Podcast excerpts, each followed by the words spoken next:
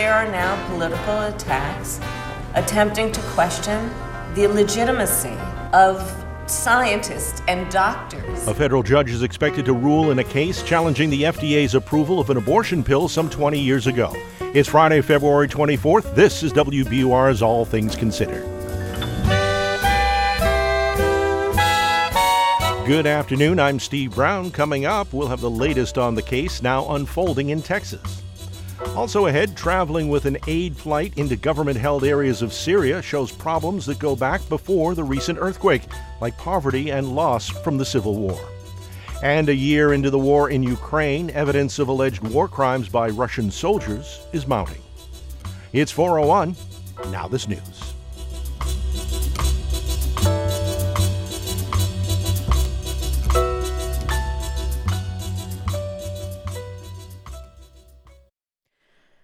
Live from NPR News in Washington, I'm Lakshmi Singh. The president of Ukraine is urging his countrymen and women to remain strong as their nation enters a second year of conflict against Russian military invaders. Heard through a BBC interpreter, a defiant Volodymyr Zelensky says he is certain Ukraine will be victorious. We will defeat all threats shelling, bombs, missiles, kamikaze drones, blackouts, cold. We are stronger than all of this. National pride rang out in Kiev. The bells of St. Michael's Cathedral chimed at midnight as Ukrainians prayed for survivors as well as the fallen and are reminded that after a year of war, Ukraine still stands. The U.S. and its allies have issued a raft of new sanctions against Russian individuals and companies. NPR's Jackie Northam reports the list also includes dozens of people and organizations helping Russia evade sanctions. The Treasury Department calls this its most significant sanctions action to date to retaliate against the Kremlin for its war in Ukraine. It targets more than 200 Russian companies and individuals, including many governors. It adds the country's metal and mining sectors and more than a dozen financial institutions to the sanctions roster, as well as defense and technology companies supplying military hardware. In addition, the U.S. and its allies also blacklist scores of individuals and companies from countries such as China, Switzerland, and the United Arab Emirates that are helping Russia evade current sanctions. Jackie Northam, NPR News, Washington. The Commerce Department is reporting higher than expected inflation last month. NPR Scott Horsley has more on that. The Commerce Department's inflation yardstick, which is closely watched by the Federal Reserve, shows January prices were up 5.4% from a year ago. Excluding food and energy prices, so called core inflation was 4.7%. Prices rose six tenths of a percent between December and January. Rising prices don't appear to be turning off shoppers. Personal spending jumped 1.8% last month, outpacing the gain in personal income. Americans spent more on cars, restaurant meals, and pharmaceuticals. The prospect of lingering inflation is once again pushing up mortgage rates. The average rate on a 30 year home loan is now 6.5%, the highest in three months. Scott Horsley, NPR News, Washington. Rare winter storms continue to wreak havoc in the Midwest and West and Southern California blizzard warnings took effect. Freeways were shut down. The National Weather Service's local weather alert tweeted warnings of possible waterspouts and small tornadoes because of the storms. Much of Portland, Oregon remained shut down today because of icy roads. Michigan at one point reported more than 800,000 homes and businesses without power because of this week's storms. You're listening to NPR News. This is 90.9 WBUR. Good afternoon. I'm Steve Brown in Boston. Talking today, Ukrainians are here in Massachusetts are mourning on the one year anniversary of Russia's all out invasion of their country. Ivanka Roberts is president of the Ukrainian Cultural Center of New England. Last night, around 9 p.m., I felt anxiety more than usual and I couldn't understand what was happening. And then I realized that that was exactly a year ago. I started getting notification about rockets flying towards Ukraine. She says today is a sad day for all of her fellow Ukrainians. Still, she says she feels optimistic Ukraine will ultimately win the war. Governor Maura Healey will appoint an advisory council on black empowerment on Monday. Her office announced that decision today. More than 30 black leaders will make up the council. They will voice the needs of the state's black community. The council will advise the governor on matters like education, health care, workforce development, and housing. Healey says the new effort is designed to remove barriers to opportunity that black residents often face. Cold weather is making a comeback in the Boston area. Temperatures will be in the single digits overnight, and we don't expect to be above freezing until Sunday. When people try alternative heating methods during cold snaps, emergency calls for carbon monoxide poisoning increase. WBUR's Martha Bebinger has more on what you can do to avoid making one. Carbon monoxide is an invisible, odorless gas released when fossil fuels burn. To avoid poisoning, don't use gas burning generators, kerosene lanterns, or other unventilated open flames inside your home or garage. UMass medical toxicologist Dr. Powell Graham says symptoms might start with a headache or fatigue. And then as they progress, they can cause things like chest pain and confusion and seizure and dizziness, and ultimately people can lose consciousness or actually die. Graham says carbon monoxide can also cause long term brain and nerve damage. He recommends installing carbon monoxide detectors near sleeping areas. For 90.9 WBUR, I'm Martha Bebinger. And it will be cold tonight, mostly clear, very cold, low of 8 degrees. The wind chill will make it feel much, much colder. We'll have increasing clouds tomorrow with a slight chance of snow after 4 p.m. The high will be near 22, but again, that wind chill will make it feel colder.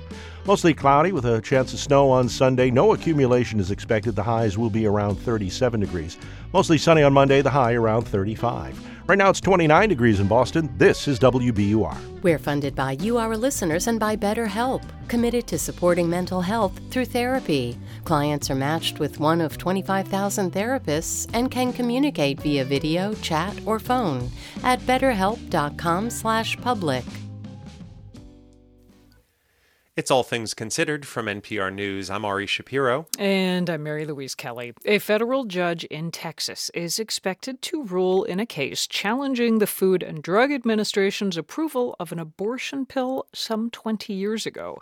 If the judge sides with the anti abortion group that brought the case, and he is expected to, it could have ripple effects on drug approvals as we know them. Well, NPR Pharmaceuticals correspondent Sydney Lupkin is here in the studio to explain. Welcome, Sydney. Hi. Okay, I want to start with the stakes because I'm trying to understand how this one case about just one pill has the potential to change how the FDA okays medicines. Mm-hmm. The case is over mifepristone, which is used in first trimester medication abortions in combination with another pill called misoprostol. The anti abortion group that's suing, Alliance Defending Freedom, is basically saying that the FDA never had the authority to approve mifepristone in the first place. They say the way the agency approved it required them to call pregnancy an illness, which it is not. I spoke to Harvard Medical School's Amit Sarpatwari. But the preamble to this rule makes it clear that what FDA meant was conditions or diseases that can be serious for certain populations in some or all of their phases, uh, which would include pregnancy. The lawsuit is also questioning whether the FDA correctly considered safety and effectiveness when it granted this approval, which is interesting for a drug that's been on the market for 20 years. Indeed. Vice President Kamala Harris talked about that this morning most Americans could look in their medicine cabinet where they will find medication prescribed by a doctor that they use on a daily basis and have available to them because the FDA engaged in a process of determining the efficacy and safety of that medication. Mifepristone is no exception to that process. She said those who attack that process should look in their medicine cabinets and be prepared for the repercussions of those decisions. Hmm. Okay, Sydney, practically speaking, what would change if the judge, as expected, does rule in favor of the anti abortion group? Well, part of what could change is that women could only get one kind of medication abortion, using one pill, the second one, which is less effective and more painful. And it could also set this precedent for court interference in FDA expert decision making. So, for the last 60 odd years, the FDA has been the global leader in approving drugs based on rigorous safety and effectiveness standards. And now a court could, like, undo that. So, that could have a chilling effect on the FDA, which broadly doesn't have the resources to get sued a lot lot. It's expensive to the taxpayer. It limits other things the agency can do. So the FDA might be more cautious about approvals. Here's Sarpatwari again. If a court is willing to say, in the face of this evidence, that this drug is not safe or is ineffective, then what else might it potentially say is unsafe or ineffective? And in a politically charged climate, that could mean drugs for future hormone therapies, for gender affirming care, PrEP for HIV prevention. So those drug companies might not want to invest in the development to begin with if that you know risk is that the court could just overturn the approval anyway and the FDA again not wanting to be sued might look backwards in time and do withdrawals in a case where the stakes are so high, as you've just filled in, um, do we expect that, however the judge rules, there will be an appeal? So, yes, I'm told this will likely go to an appeals court and make it all the way up to the Supreme Court, according to Robin Feldman at UC Law SF. It seems like this was basically written for the Supreme Court. So, in the meantime, another case has been filed today, actually by several states' attorney, attorneys general, challenging the FDA's restrictions on mifepristone that have been in place since its approval. And they're arguing the drug is safe and effective, and those restrictions aren't really necessary. I'm told they could file an injunction against the FDA to prevent it from removing the drug from the market. So you really have these like dueling lawsuits, one by conservatives and one by Democrat led states. NPR Pharmaceuticals correspondent Sydney Lupkin, thank you. Thank you. We have a rare look now at the earthquake damage inside the government controlled part of Syria. Few outside journalists have been able to get there. It's a nearly closed country for reporters and tightly controlled. But the quake damage is extensive, and the needs stretch back far beyond that. NPR's Aya Batrawi went there on a relief flight run by the government of the United Arab Emirates. She joins us from the Syrian city of Jabla. And first, tell us more about where you are and what you're seeing. Yeah, well, first of all, we don't quite understand what the death toll is in the government parts of Syria. There haven't been any recent figures, but one doctor told me that in the area that I'm at, the Latakia governorate on the Mediterranean coast, there have been 805 deaths and over 1,300 hospitalizations. And in other areas of Syria, it is far worse in the north. However, we have seen um, collapsed buildings, buildings that are cracked and unlivable, but the real devastation here is from the civil war. And that is what struck me because this is a government stronghold, an area where the government is firmly in control. But this is clearly a country that has been run down by 12 years of conflict. Homes in this area of Jabla, south of Latakia, where I was today, and where I'm speaking to you from, are half built, shoddy construction. There's unfinished stairways. And so many of these homes are barely standing after the earthquakes and they're unlivable.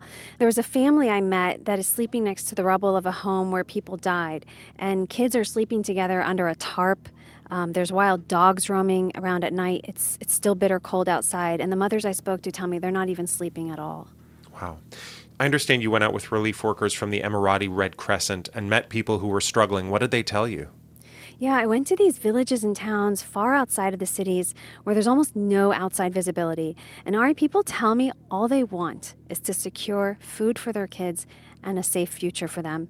But people are suffering. I mean, every home I visited, eventually at one point or another, grown men and women would break into tears about their situation. One woman opened her fridge for me, and um, this is, you know, something she was embarrassed to show me. There was no food inside. She told me for breakfast she'd had some olives and tea. Um, I saw kids who don't go to school because their parents can't even afford paper and pencils for them. I mean, schools here are free. Um, and you you walk around and you see that there's no stores. There's there's maybe small stands with potatoes, tomatoes, and onions, but even few people can afford that. There's certainly no butcher shops, no clothing stores, playgrounds. The city is dark at night. The electricity is patchy, and that's all because of the war. Hmm. Big picture, what are the longer term reasons for the economic problems that you're seeing? Yeah, I mean, look, Syria's bombing of the opposition prompted some pretty wide scale U.S. sanctions, but those are supposed to allow for humanitarian supplies and medicine. The reality is different, of course. Banks would rather not deal with Syria at all. And so the result is a lack of critical aid. I met with Dr. Hawazin Makhlouf. He's a senior physician at one of the hospitals here in Latakia. He says they're missing MRI machines, CAT scan machines, heartbeat monitoring machines, and medicines for cancer, even anesthesia. He says all of this is difficult to bring in. They're unable to purchase these, these things to bring them in. Um, and as I crisscrossed uh, villages and towns here, I was talking to people about how much they're earning a month. What are they living off of? And families of six and more were telling me they earn 100,000 liras a month. That's around $14 a month for an entire family. And before the war, that amount would have been $2,000 a month. And so, what I saw the Emirati relief forces here doing today on the ground goes far beyond earthquake relief. They were giving out cash in hand to people who cannot afford cancer treatment, they were giving out boxes of food to orphans. And people I met here were asking me, when's the government coming to help? Or, you know, when, do you know when the government is going to come check on our home? And um, it just shows that they haven't seen any help yet from the government. That's NPR's Aya Batrawi in Jabla, Syria. Thank you. Thanks, Ari.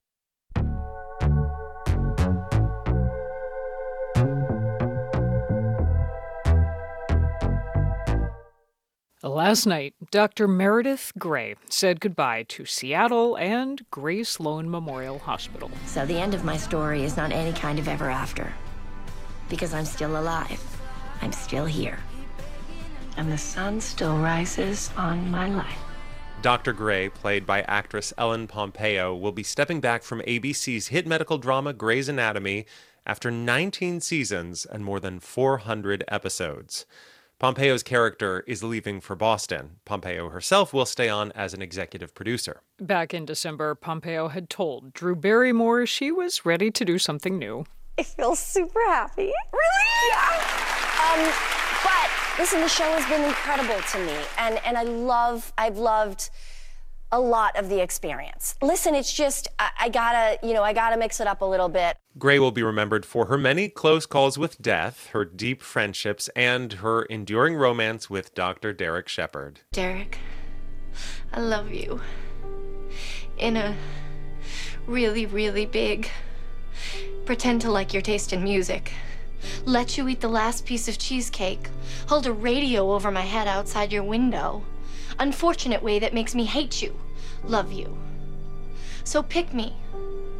Choose me. Love me. Ah, McDreamy. Well, her last episode, as the show's lead, came to an understated conclusion. There were no epic montages, no flashbacks, no guest appearances from former cast members, not even a refrain from chasing cars.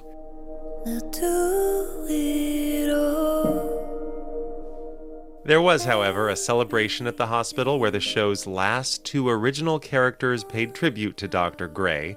Here's Dr. Miranda Bailey and Dr. Richard Weber.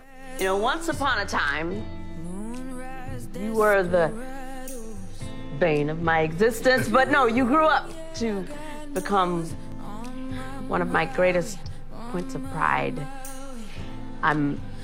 Okay, go, go. Dr. Grey, what Dr. Bailey's trying to say is this place won't be the same without you. We will still hear her character narrate episodes, as she's done for many of them, and she could visit every now and then, but for many Grey's Anatomy fans, the show just won't be the same without Meredith.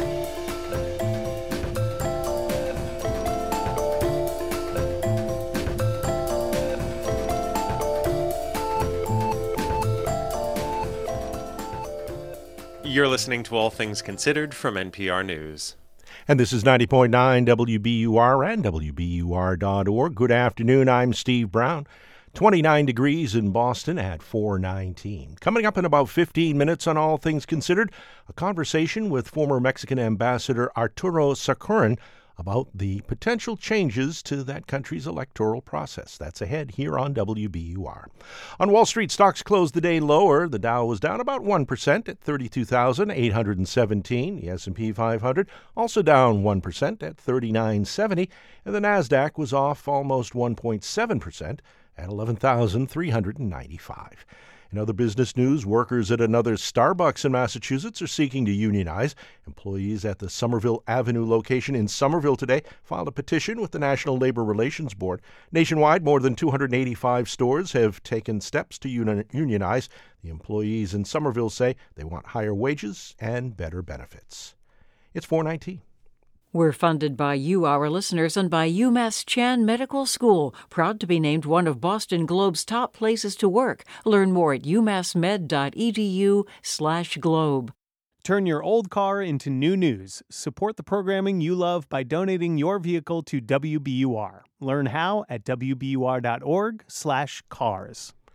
Check in back in on the news uh, with WBUR again later this afternoon and this evening. Check tap to listen on the WBUR mobile app while you're running errands or heading home from work. In the forecast, it's going to be very cold tonight. Low of 8 degrees. The wind chill will make it feel much colder. Increasing clouds tomorrow with a slight chance of snow after 4 p.m. The highs will be around 22. Again, the wind chill will make it colder. Right now, 29 degrees in Boston. Support for NPR comes from this station and from ezCater, committed to helping companies, from nonprofits to the Fortune 500, find food for meetings and team lunches, tax exempt ordering and delivery nationwide at ezcater.com. And from Procter & Gamble, maker of Nervive Nerve Relief. Nervive is designed to reduce occasional nerve aches, weakness, and discomfort in hands or feet due to aging. Learn more at nervivehealth.com.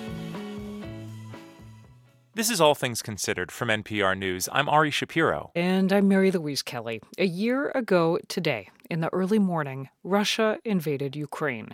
Intelligence officials in the West had expected the capital, Kiev, to fall in days. And while that grim prediction did not come true, the past year has brought plenty of heartache. It's also brought mounting evidence of alleged war crimes by Russian soldiers. We're going to zoom in now on one week at the end of March 2022 when the suburbs around Kiev were liberated after a month of occupation by Russian troops. We had heard stories of Russians targeting civilians, of mass graves, of summary executions, of finding dead civilians. That's NPR's Nathan Rott, who was in Ukraine at the time. We knew that that was kind of happening, but nobody had really been to these areas to kind of see what was left. The town of Bucha, northwest of Kiev, had just been liberated, and Nate was among busloads of reporters driven in to see it. And a warning to listeners this story contains graphic descriptions of violence. Every window had been blasted out, bridges had been destroyed, like giant craters in the ground that you could park a car in, and there was one street that we walked down in particular where there was so much ash on the street, it felt like you were walking on sand. You know, it felt like you were walking on the beach. And that was just ash from burnt homes and burnt equipment uh, in the middle of the city streets. At the end of that street, we just saw a guy who was kind of sitting outside watching all of us journalists walk around and take pictures and everything. And I just kind of walked up to him and started talking to him with the help of our translator, Luca. And, uh, Ah, okay, yeah, and the yeah. guy was just immediately like, "Follow me." Он хочет поснимать. You want to come in here? You know, we walked through his yard to his backyard, over broken glass, and the whole side of his house is blasted open. I mean, it almost looks like a kid's dollhouse where you can like see the cross section of the house. You're like looking in it. I mean, the whole side of the house was gone. When Russian troops first came into Bucha, his story that he told us was that essentially, like, they threw a grenade into his house, yelled for people to come out, started a fire that was in their living room. I started uh, extinguishing the fire. I tried to. You can see it right there. Fire happened. He and his daughter and his son in law had raced outside and were trying to put out the fire. Они говорят, руки, покажи руки. There's Покажи three руки. soldiers. They they yelled. Я высокий. They yelled at us, said uh, hands up. I we showed them our hands, walked out. Вышли сюда во двор. and Russian troops came up, started questioning them, asking them, "Where are the Nazis? Where are the Nazis? Where are the Nazis?" And you know, they were all like, "We're not Nazis. I don't know what you're talking about." He had this horrific story of basically his son-in-law was. Um, taken out through his front gate. So they took uh, my daughter's husband Oleg outside. They uh, ripped the clothes off him put him on the knees and shoot him in the head. And his body laid there for weeks, um, right in front of right in front of his house. I was in the mood of sitting after sitting in a month in the basement to just uh, I wanted to walk outside and just to get shot because I couldn't deal with it anymore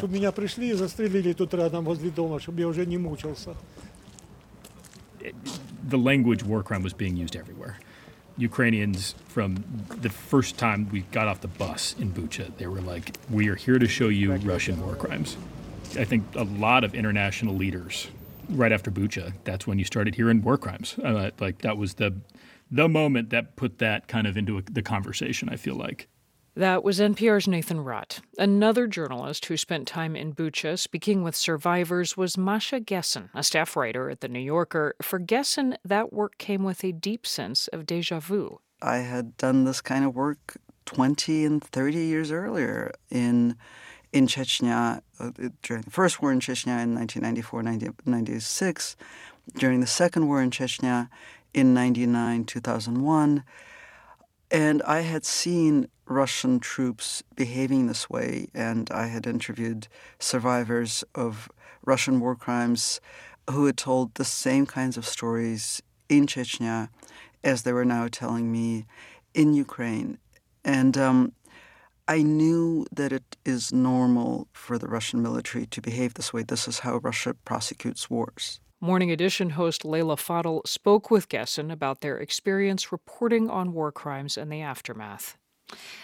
When it comes to accountability, does that what does that look like? Can it go as as high as Putin and is there a way to hold the president of Russia accountable?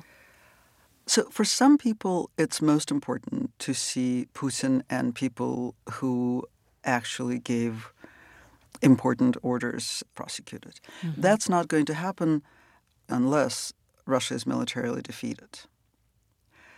I think for some other people, it is more important to see the people who pulled the trigger, the people who fired, uh, who personally fired rockets at apartment buildings, the people who personally tortured, raped, and executed civilians mm. to be prosecuted.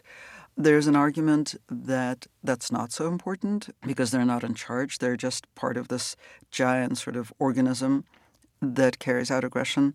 But there's a counter argument that the whole reason that this is possible is because individuals are never punished. Hmm. I mean, Russia has, you describe documenting these same kinds of crimes in Chechnya. Then again, they happened in Aleppo, and there has never been accountability or a red line crossed that the world has reacted to in this way. Why? The facile answer is that the world doesn't care as much about um, Chechnya, which is Muslim, an obscure part of Russia. I'm afraid the same can be said of Syria the world doesn't care as much about people perceived as non-white and, and, and Muslim. I think that there's a lot of truth to what I just said. I don't think it's uh, it's not a, the complete answer. Yeah. It also has a lot to do with opportunity. It was nearly impossible for international investigators and journalists to get to Aleppo, to get to Chechnya during the second war in Chechnya. The Russian human rights group Memorial did bring a number of cases to the European Court on Human Rights against Russian war criminals in Chechnya and won some of those cases. But the International Criminal Court has no jurisdiction over what Russia was doing and what is legally its own territory. So part of it is access, part of it is jurisdictional issues. Ukraine is in a you know it sounds horrible to say it, but there's in a way an opportunity to finally hold Russia accountable for what its military has been committing systematically for at least 30 years. That's Masha Gessen, staff writer at The New Yorker, speaking with Morning Edition host Leila Fadel. And you can hear more reflections on the war in Ukraine by checking your local member station for NPR's special report, Russia's War in Ukraine One Year On. To find your member station, go to npr.org slash stations.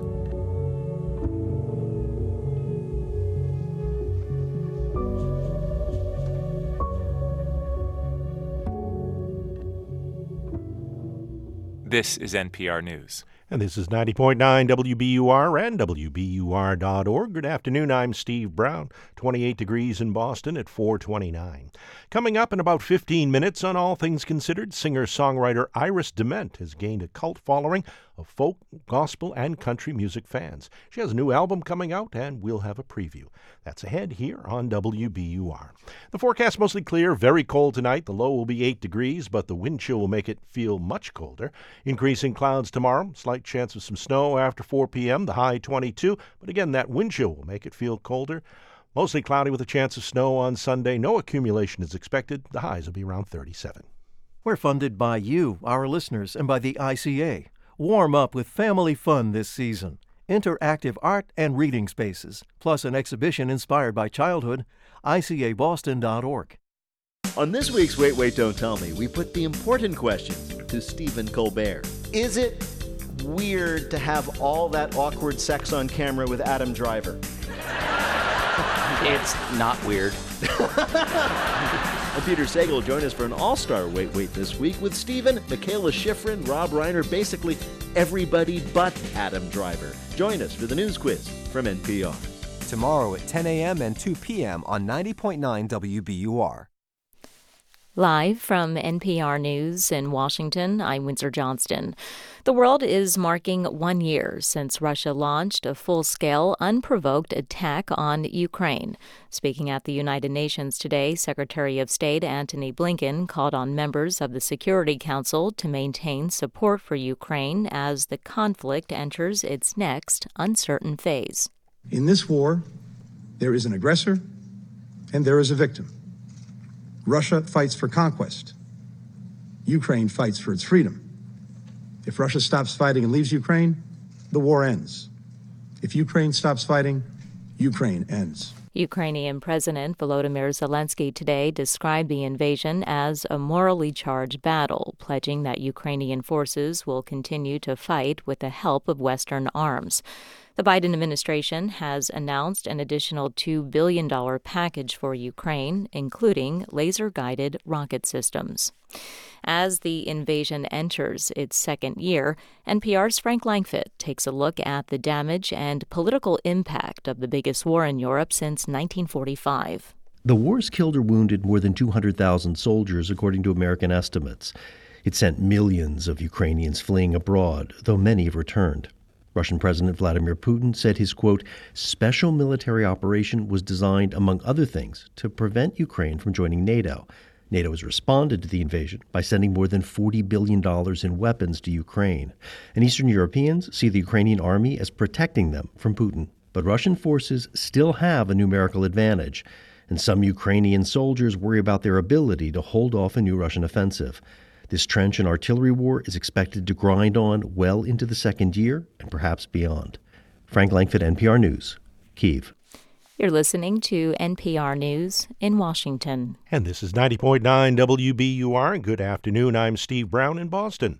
Massachusetts Congressman Jake Auchincloss says as the world marks a year since Russia invaded Ukraine, Americans need to continue to support Ukraine with whatever they need right now. He spoke today on WBUR's Radio Boston. WBUR's Amanda Beland has more on what the congressman says that kind of support means. Auchincloss says Ukraine is likely to mount a counteroffensive attack this spring, and the success of that action is crucial for Ukraine to make positive ground in the war. We need to support Ukraine getting all the way to the sea and being able to cut off Russia's access to Crimea as the end of the beginning, I guess I would say, so that we can move on to a stage where Ukraine can start to actually um, retake Crimea and the Donbass. In the meantime, Auchincloss says financial and moral support for Ukraine is pivotal as the country enters year two of this invasion. For 90.9 WBUR, I'm Amanda Beland. The city of Somerville will open an overnight warming center tonight and tomorrow. That's to protect those experiencing homelessness against the cold spell. Wind chill values are expected to drop below zero tonight and tomorrow. The warming center will be located in the Armory building.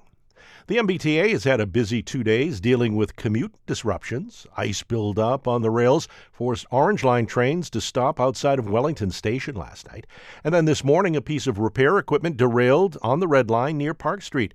Interim T General Manager Jeff Gonneville says the agency is investigating what happened and planning for solutions. We may not have all of the answers right now, but I want to be very clear that we are working on developing those solutions and fully recognize that we owe our customers who are relying on the system every single day those answers that they certainly want and deserve. Both incidents required shuttle buses to be used.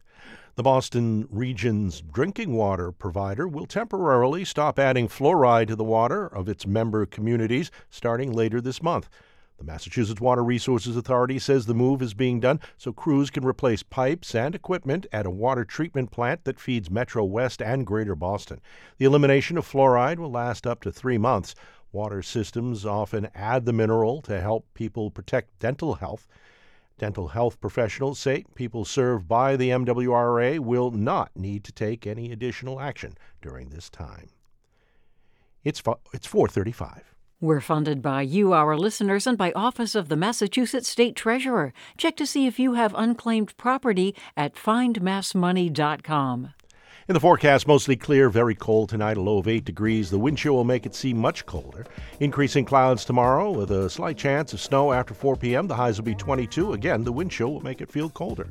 Right now it's 28 degrees in Boston. This is WBUR. Support for NPR comes from this station and from Fidelity Investments. A dedicated advisor can help create a wealth plan for a full financial picture. More at fidelity.com/wealth. Investment minimums apply. Fidelity Brokerage Services, LLC. And from Procter & Gamble, maker of Align Probiotic, a daily supplement to support digestive health, containing a probiotic strain developed by gastroenterologists with 20 years of research. More at alignprobiotics.com. This is NPR. This is All Things Considered from NPR News. I'm Mary Louise Kelly. And I'm Ari Shapiro. If voting is a pillar of democracy, then is cutting spending on elections a threat to the strength of a country's democracy? That's at the heart of a debate in Mexico right now. A new law waiting to be signed by the president would slash the budget of Mexico's National Electoral Institute. Critics of the law say these cuts would undermine election integrity. The president supports the changes. Former Mexican ambassador to the U.S., Arturo Sarukhan, opposes them. Ambassador Sarukhan, welcome back to All Things Considered. It's a great pleasure to be with you, Ari. Why do you object to these proposed changes? Well, because it's taken Mexicans two generations to uh, finally move Mexico in the direction of a, a modern, free, fair, electoral system. And the National Electoral Institute, INE, by its acronym in Spanish, the elections watchdog, has been responsible for the modernization of Mexican democracy for the past three decades. It's allowed for the alternation of power between three different political parties. And at the end of the day, these changes put Mexicans' right to vote in free, fair, and credible elections at risk.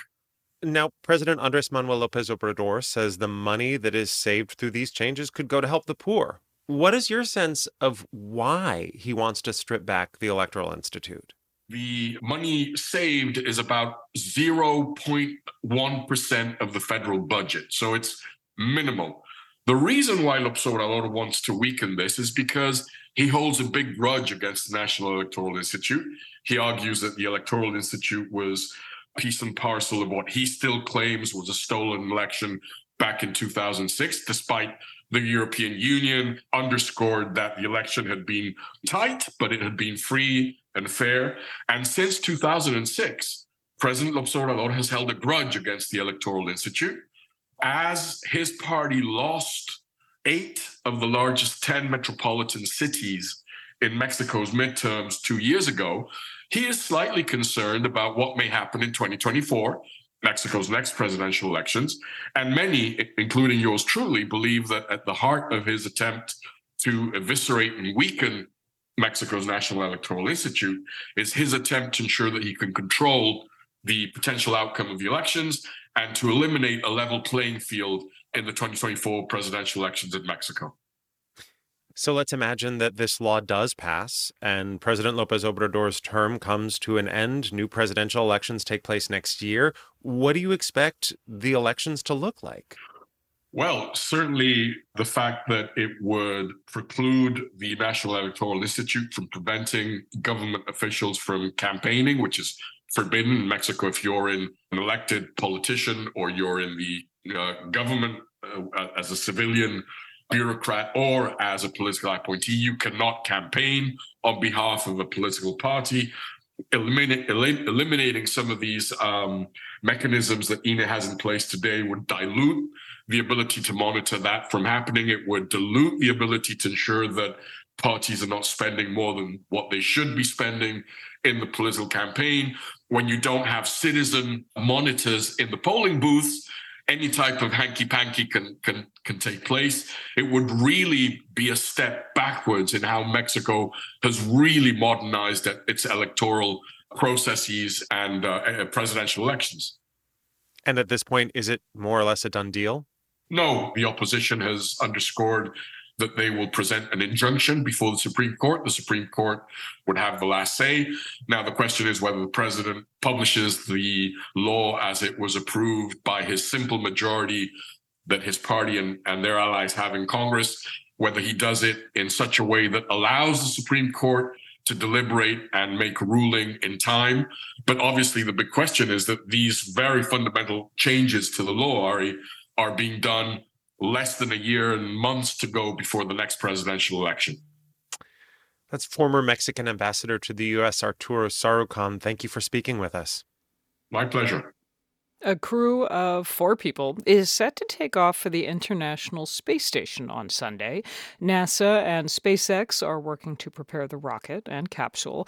But there's one critical thing every launch needs before leaving the planet a mission patch. Brendan Byrne of member station WMFE brings us the story of the patches sewn into the historical fabric of spaceflight. In a factory situated in the shadows of the Blue Ridge Mountains of North Carolina, robotic sewing needles rise and plunge at blurring fast speeds, weaving blue, orange, and black thread into a three and a half inch circular patch. We don't always have a NASA patch running, but we got one running right now. So Expedition 67, which, as you would know then, is my current favorite patch. Andrew Nagel is the co CEO of AB Emblem, a manufacturing company that's been in the family for five generations. Since Apollo 11, the mission that took Neil Armstrong and Buzz Aldrin to the lunar surface, this company has provided patches for NASA. Owner Bernie Conrad says the first ones were manufactured on embroidery looms, hand threaded. Now the process is mostly automated. We started off with machines that were like eight heads 12 heads. Now we're up to 44 heads. God knows where it's going to go in the next years. The origins of mission patches date back to spaceflight's early days. In the Mercury program, astronauts named their capsule as a way to personalize the mission. During NASA's Gemini program, that tradition went away. Gemini astronaut Gordon Cooper still wanted to do something, says Robert Perlman, historian and editor of CollectSpace.com. He came to NASA and proposed to them and said, well, let us at least personalize something about our mission. Let's design a patch. That mission aimed to set a space endurance record of eight days. Its mission patch was a Conestoga wagon with the crew's names, Cooper and his crewmate Pete Conrad, embroidered below. And Perlman says hidden beneath some fabric sewn into the patch was the inscription Eight Days or Bust, which only was revealed once the capsule returned successfully.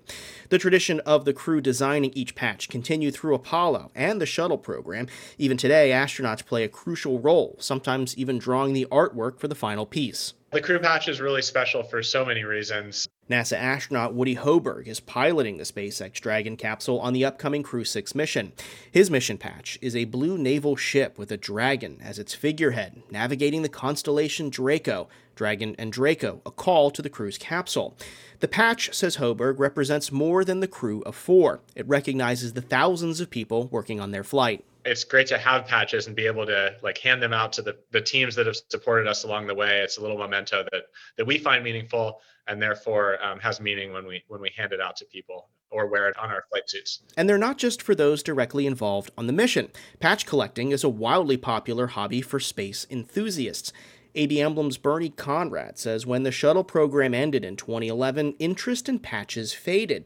But as new human missions like the Crew 6 take flight, he's optimistic that patch passion will return. If we go to Mars, in other words, this could go through a period of time there where it's there's this lull, but something like that that would again ignite the interest. Or if we went back to the moon, even. With NASA planning a human mission to the moon this decade, Conrad's company will get the chance to make another lunar patch, just like a half century ago. For NPR News, I'm Brendan Byrne in Weaverville, North Carolina.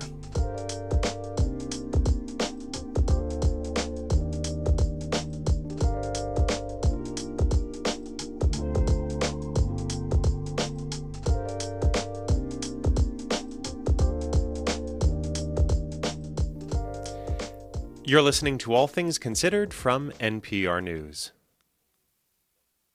The Biden administration has set a goal to permit 25 gigawatts of renewable energy production on federal land by 2025. But one proposal for a big wind project on federal land in Idaho is facing significant local opposition. Boise State Public Radio's Rachel Cohen reports. The site of the proposed wind farm outside of Twin Falls is high desert, lots of sagebrush and cheatgrass with outcroppings of lava rock from extinct volcanoes. But local rancher John Arkush says there's plenty of good grazing for cattle. This is bulbous bluegrass and there's all kinds of native species out here too. Arkush is one of several ranchers who lease this land from the Federal Bureau of Land Management, the BLM, to raise cattle. A New York company, LS Power, wants to build one of the biggest wind farms in the country here, up to 400 wind turbines across 76,000 acres. The company says it can mitigate impacts to ranchers, but Arkush is skeptical. There's seven different ranches that, that run on this allotment alone. My own there's four generations, four families that depend on this area for our livelihood. This project, called Lava Ridge, is exactly the type the Biden administration says is needed to transition the country's energy supply away from fossil fuels in order to mitigate the worst effects of climate change. The one gigawatt of power generated here could supply more than 300,000 homes. Already, permitted renewable energy projects on BLM managed lands include more than 130 wind, solar, and geothermal projects. Department of Interior Secretary Deb Haaland touted progress to Western governors late last year. A sustainable, clean energy economy isn't just an idea, it's here. It's happening. But there's opposition to Lava Ridge. Recently, about 300 people gathered in an airplane hangar to let the BLM know their feelings. I mean, my God, did you grow up here? I did. I do you care about what happens to us? I do. And my that, God, I don't believe you. That's why I'm here. And it's not just local ranchers who are fighting the wind farm. Just based on basic human rights, I have to oppose this. Karen Misako Hirai Olin was born near the site in what at the time was an incarceration camp where the U.S. government sent Japanese Americans during World War II. It's now a National Historic Site. 13,000 people were imprisoned there. Hirai Olin says the turbines nearby would fundamentally change the experience of going there and imagining the hardships of the incarcerated. They wouldn't build this outside of Arlington National Cemetery they wouldn't build this on the Washington Mall. And to me, this site is just as sacred. LS Power says it's open to moving the turbines further from the historic site. It says construction will pump $500 million into the local economy and generate $4 million a year in local taxes. Still, county commissioners oppose the wind farm, and the governor and other elected officials told the BLM it needs some big changes to win their support. Jung-Woo Chun, a lecturer at MIT, studies opposition to renewable energy projects and says a temptation is to overlook local concerns for the greater good of solving the climate crisis. I'm sure many of those people who are actually the policymakers probably weren't even aware that such local opposition could actually be detrimental to their plans. His research shows local pushback frequently delays or cancels projects or gets them tied up in lawsuits, so proponents need to take it seriously. A decision on this one is expected in the fall. For NPR News, I'm Rachel Cohen.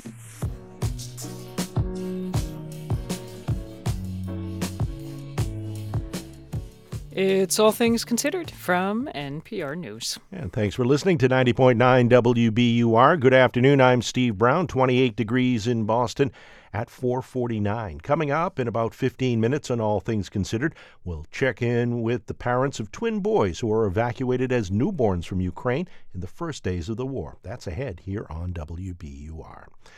Coming to City Space on Thursday, March 9th, Julian Shapiro Barnum host of the web series Recess Therapy, featuring hilarious interviews with kids.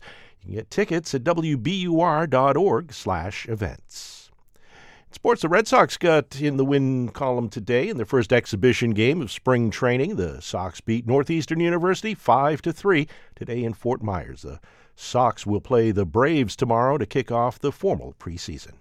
We're funded by you, our listeners, and by Fairbank and Perry Goldsmiths in Concord, owned and operated by women designer goldsmiths, creating custom and original fine jewelry for everyday life. FairbankandPerry.com. Priya Guns' new novel is inspired by the movie Taxi Driver. She says it's written for short attention spans. Because I'm thinking about people I grew up with, the people from my block who don't have the time necessarily to read because they're working. Priya Guns on her novel Your Driver is Waiting. That conversation and the latest news Saturday and Weekend Edition from NPR News. Tomorrow morning at 8 on 90.9 WBUR, Boston's NPR news station. From NPR News, this is All Things Considered. I'm Ari Shapiro. And I'm Mary Louise Kelly. Roald Dahl's publisher in the UK has responded to a fierce debate. The Puffin imprint had made changes to Dahl's original language for new editions of his books. Critics accuse the publisher of censorship. NPR's Elizabeth Blair has more. It all started when the Daily Telegraph reported that hundreds of changes had been made. In Matilda, Miss Trunchbull no longer has a great horsey face. In James and the Giant Peach, the cloud men are now cloud people. And in Charlie and the Chocolate Factory, fat is no longer used to describe Augustus Gloop. What are you at? Getting terribly fat. What do you think will come of that? Yeah, that song from the 1971 movie probably wouldn't make the cut. Puffin worked with the Roald Dahl Story Company and an organization called Inclusive Minds to remove words some of today's readers might find offensive. An affront to democracy, wrote one Telegraph reader. An exercise in priggish stupidity, wrote the Sydney Morning Herald. Dahl's publishers in the US, France, and Holland said they would not carry the changed editions. And now Puffin says it'll just publish both versions, the edited and the originals. Suzanne Nossel, CEO of PEN America, says the debate made a difference. We need to be able to read things, talk about things. Uh, the answer is not to silence and suppress. And if this debate over Roald Dahl reinforces that notion, it will have made a real contribution. Roald Dahl has faced controversy before. His anti Semitism and racism surface periodically. As Salman Rushdie put it, Dahl was no angel, but this is absurd censorship. Elizabeth Blair, NPR News. It's been more than a decade since Iris DeMent last released a collection of original songs. Now she's out with Workin' on a World. It's a country folk album with many of the spiritual themes that thread through her catalog, laced with references to modern issues like gun violence and police brutality. Iowa Public Radio's Clay Masters caught up with her at home in Iowa City. There's really no mistaking the singing voice of Iris DeMent.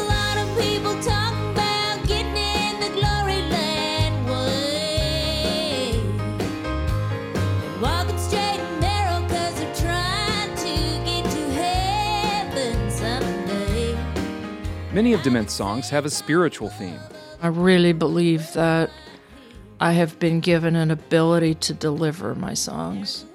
Not everybody's going to get them, but there's people that get them and they need them. DeMent was born in Arkansas, the youngest of 14 kids, and says she grew up watching her mother ask a lot of questions about their faith. And you can hear that inspiring her songs ever since her 1992 debut album. Everybody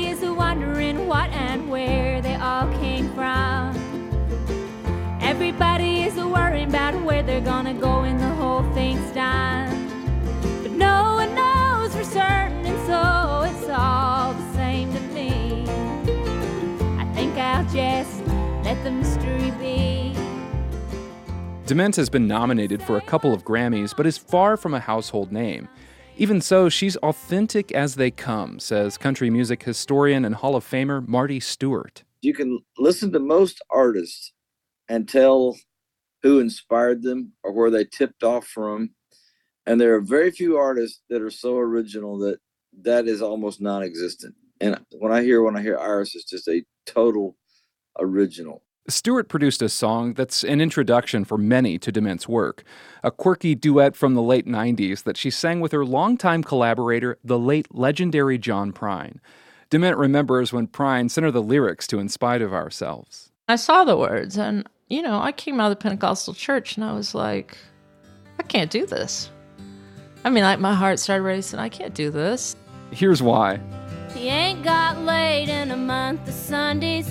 Caught him once and he was sniffing my undies. He ain't too sharp, but he gets things done. Drinks his beer like it's oxygen.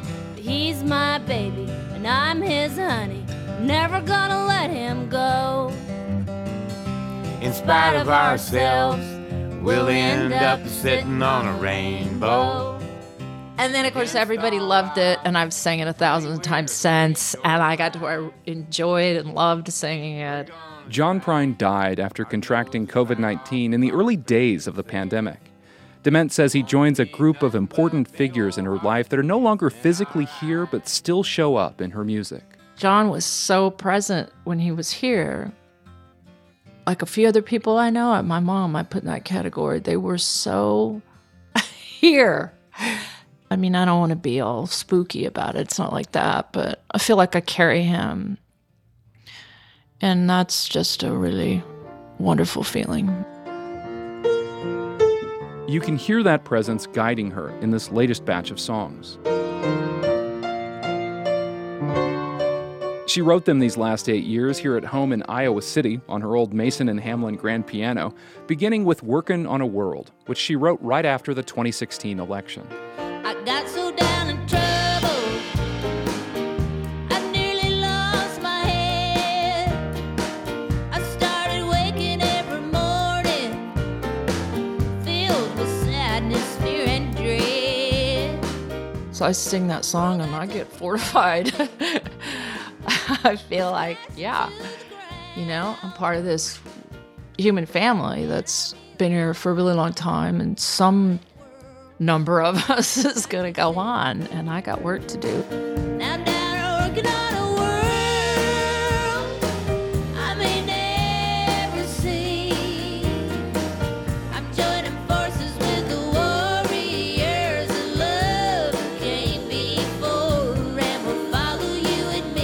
Fellow songwriter Anna Egge was excited when DeMent showed her these new songs last year. She says they speak to the influence DeMent has on musicians like her. I remember one time she said, Anna, do you think ever anybody ever asked Johnny Cash who Johnny Cash should be? And she said, I don't think so. so be who you are, figure that out, and keep figuring that out. DeMent says even at 62, all of her songs are little reminders to herself as she keeps figuring her own life out. For some weird reason, the kind of culture we live in makes it even more difficult to remember what we know. My songs, I, I think I write in a way that that's what I'm trying to do for myself, and I use them for myself in that same way, and I send them out in the world. For now, Iris DeMent is back on the road for the first time since before the pandemic, singing her songs for anyone that might also need a few spiritual reminders. A dream come true from back when we remember then forget again. Just for a while then recall somehow. We're all here in the sacred now. For NPR News, I'm Clay Masters. And you're listening to All Things Considered. Support for NPR comes from this station and from Sony Pictures Classics with One Fine Morning, a film by Mia Hansen Love, with Léa Seydoux as a widow, juggling her young daughter, her sick father, and a married friend with whom she sparks an affair, now playing. And from Heather Sturt Haaga and Paul G. Haaga, supporting African Wildlife Foundation, working to ensure wildlife and wildlands thrive in modern Africa.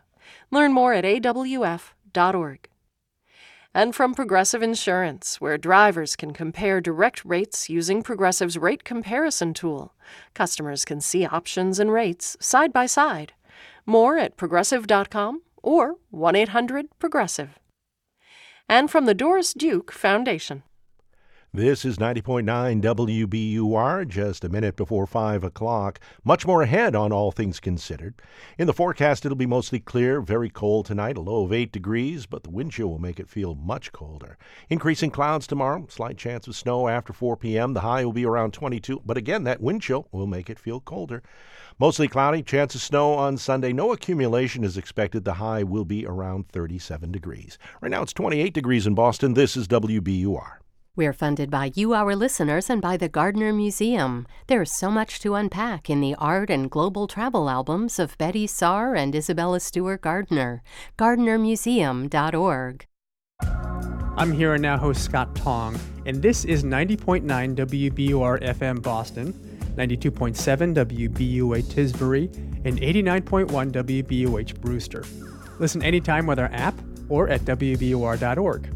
WBUR, Boston's NPR news station. The things that scare me now, like safety in the bathtub. It seems so ridiculous to give so much worry to that when the war is still going on. We'll check in with the parents of twin boys who were evacuated as newborns from Ukraine in the first days of the war.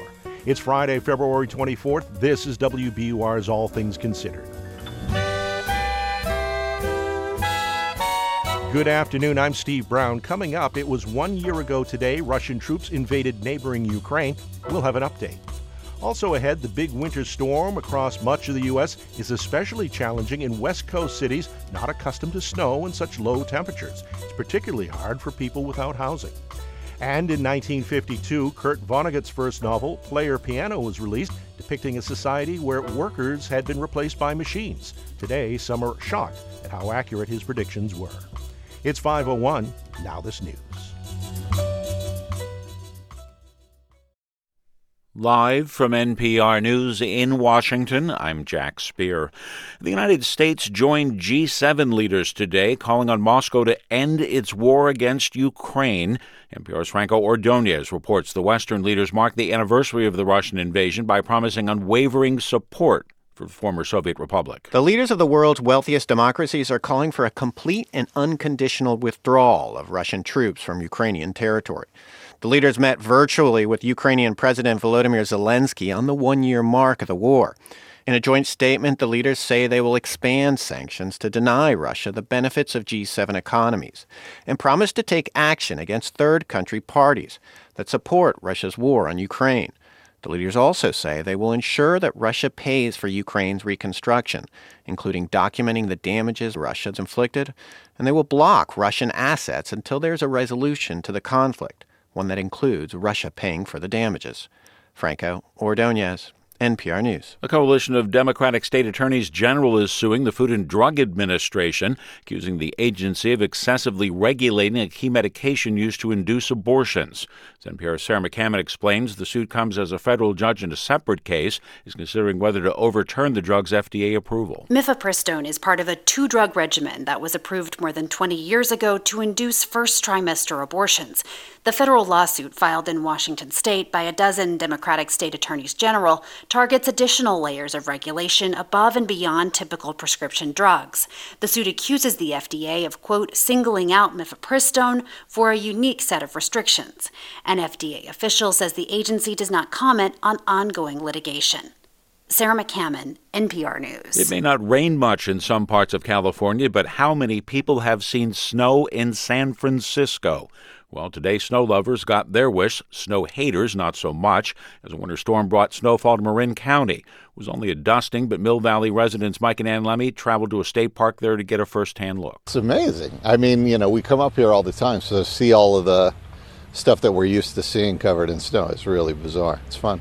Yeah, even It's just beautiful. seeing the trailhead signs, like just seeing the sign for Stinson Beach with the snow falling on it is pretty cool. Other areas probably have a slightly different take. Over 100,000 customers across California are without power due to winter storm. Ice and snow in the Midwest has also left people without power this week. A key inflation gauge closely monitored by the Federal Reserve continued to rise last month, jumping at its fastest pace since last summer, in a sign that price pressures in the U.S. economy are likely to be difficult to shake. Consumer prices rose six tenths of a percent last month from December, up sharply from the two tenths of a percent rise from November to December. That worried stocks on Wall Street and investors. The Dow dropped 336 points today. You're listening to NPR. This is 90.9 WBUR. Good afternoon. I'm Steve Brown in Boston. State transportation officials are explaining why they are changing the timeline for an ongoing renovation project of Boston's Sumner Tunnel. The original schedule had the tunnel shut down from May through September of this year. Instead, the state will completely shut the tunnel down from early July through the end of August. The same will be done again in the summer of 2024. Highway Administrator Jonathan Gulliver says the new timeline is better for drivers because the closures happen in the time of year when the fewest cars are out on the roads. Therefore, least impacts as far as having travelers running into any additional congestion that might be caused by the project. It's also that time of year where schools are out of session. It takes another element that we would have had to deal with trying to trying to work around bus routes and make sure that buses were running. Takes that right out of the equation. Gulliver says the project will fix structural issues in the tunnel and update its safety and ventilation system. The change schedule will result in higher costs and a delayed completion date, but Gulliver says the project will be more manageable this way. Former Massachusetts Congressman John Olver has died. Olver was elected to the House of Representatives in 1991 and represented Western Massachusetts until his retirement in 2012. An obituary says he died at home in Amherst yesterday at the age of 86. Congressman Jim McGovern says Olver was a friend, colleague, and champion for the people of Massachusetts. Students from colleges and universities around Greater Boston are rallying against gun violence in front of the State House this afternoon. Allison Weiner of Brandeis University is one of the organizers of the event. She says the rally is a sign of solidarity for the victims of the Michigan State University shooting. She says they're calling on lawmakers to put pressure on states with less strict gun laws to end gun violence. We are looking really for our Massachusetts representatives here on the federal level to propose new legislation that could impact uh, the gun laws that are currently in place in more conservative states. Weiner is originally from Michigan. She says the Michigan state shootings were traumatic to the entire community. In sports, both the Bruins and the Celtics are off tonight. Bruins play the Canucks tomorrow out in Vancouver. Celts take on the 76ers tomorrow night in Philadelphia. In the forecast, mostly clear, very cold tonight, low of 8 degrees. The wind chill will make it feel much colder. Increasing clouds tomorrow, a slight chance of some snow after 4 p.m., the high around 22. Again, the wind chill making it feel much colder. Mostly cloudy with a chance of snow on Sunday. No accumulation is expected. The high will be around 37 degrees. Right now, it's 28 degrees in Boston. This is WBUR. We're funded by you, our listeners, and by BetterHelp, committed to supporting mental health through therapy. Clients are matched with one of 25,000 therapists and can communicate via video, chat, or phone at betterhelp.com/public. This is All Things Considered from NPR News. I'm Mary Louise Kelly. And I'm Ari Shapiro. Sasha Spector and Irma Nunez will never forget the day the war in Ukraine started. Because for them, that day of tragedy is paired with a more personal, joyful occasion.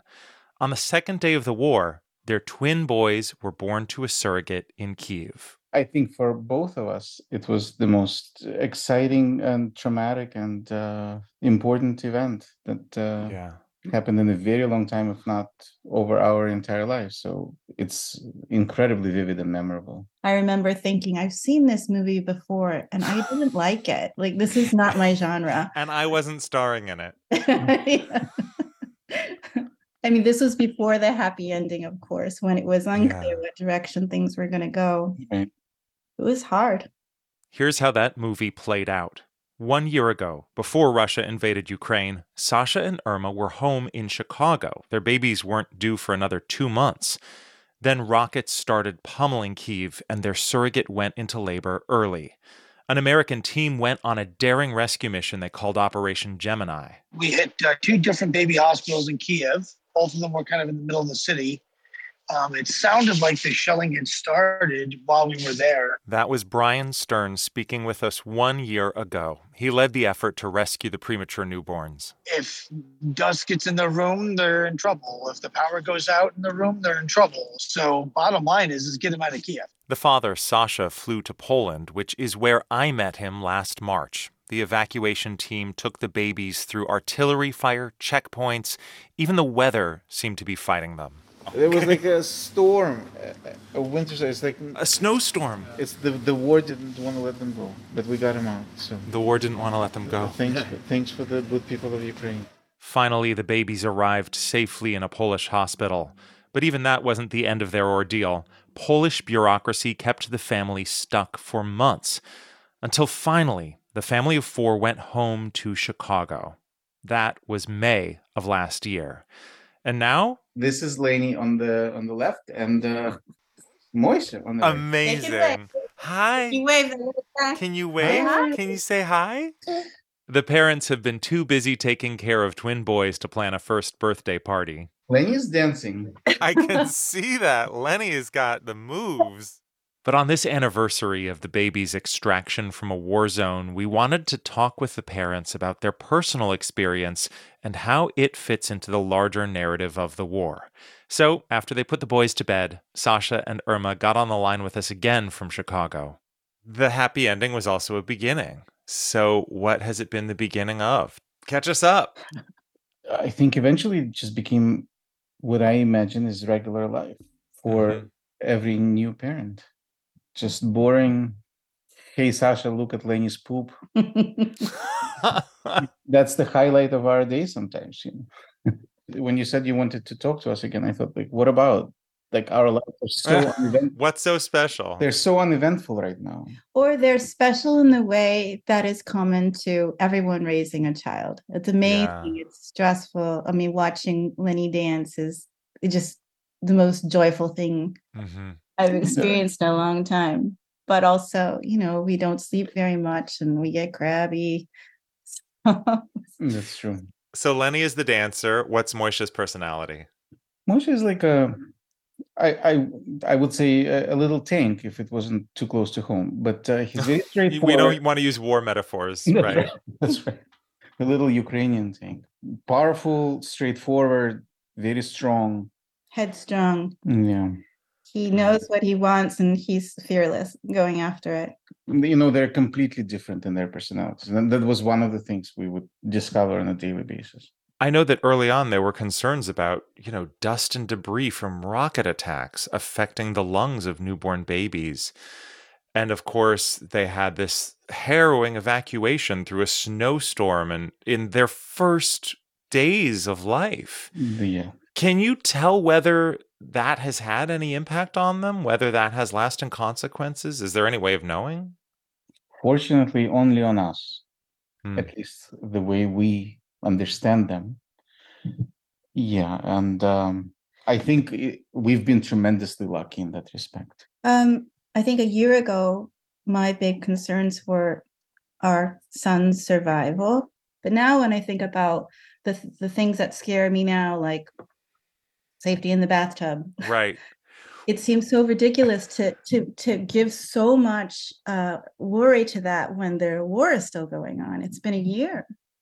But what a Mhm. gift to be able to worry about only the same things that every parent worries about and not also the thing that parents in wars worry about. Oh, absolutely. Right. You say jokingly the impact was only on us. But it did have an impact on you. What was that impact? So on one hand, it's an incredibly personal event.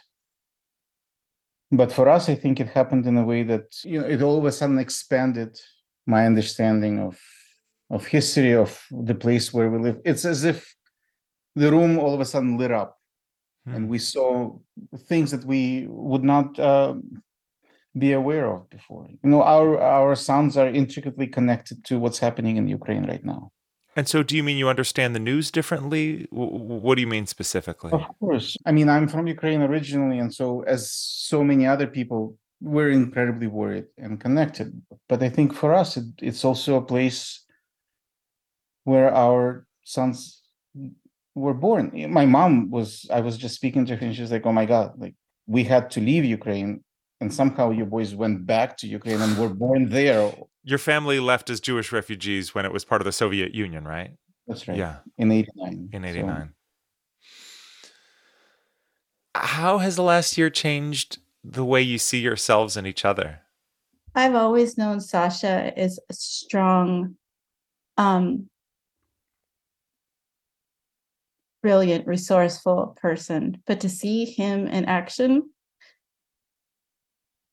it just blew me away. Okay. I told him like 10 minutes ago, I don't want to cry on NPR. Sorry. Yeah, we But- we agreed that there will be no, no crying. tears. But, but Some stories just, you have no choice. I'm sorry. It's true. um, Irma is an amazing mom. Like it, uh, just watching her with kids is incredible for me. And uh, I feel, talking about safety, I feel safe when I see the kids with her. And it's a certain safety of our family being safe, knowing that uh, there's so many people who are not safe, and it's something that uh, I think we enjoy with with with a new sense of responsibility that we might not have had a year ago. Yeah. And just for the record, that was part two of my answer, was seeing you actually be a dad to them, being with them. There's no one they like more than Sasha. it's, it's true.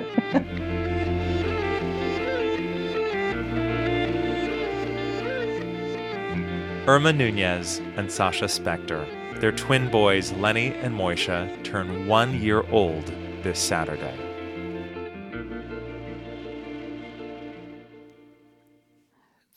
The winter storm that has closed roads and knocked out power across much of the country is particularly hard on the West Coast, testing people in places not used to snow and freezing temperatures. It can be dangerous, even deadly, for people who don't have permanent housing or live in tents and vehicles in places like Portland, Oregon, which has seen nearly a foot of snow. Oregon Public Broadcasting's Conrad Wilson reports.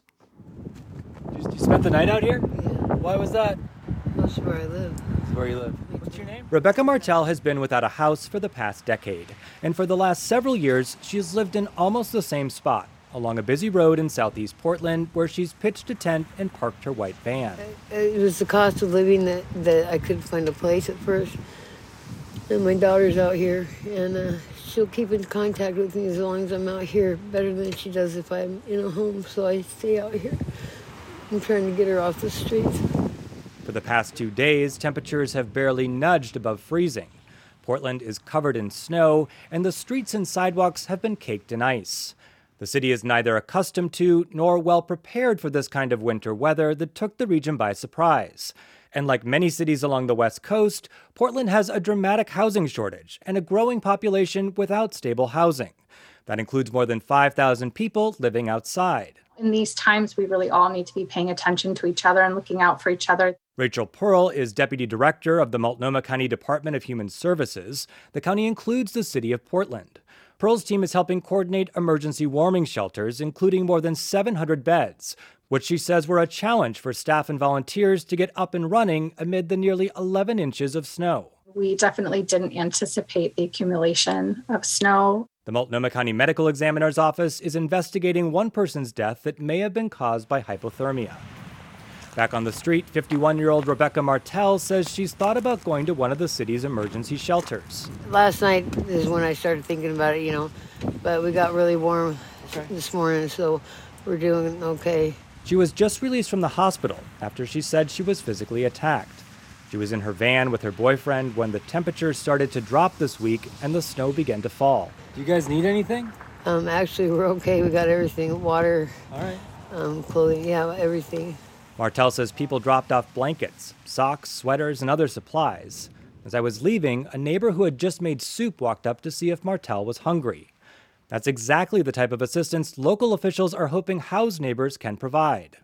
Temperatures are expected to warm up slightly tomorrow, but forecasts call for more cold weather and even snow, meaning more challenges for people living on Portland streets. For NPR News, I'm Conrad Wilson in Portland, Oregon.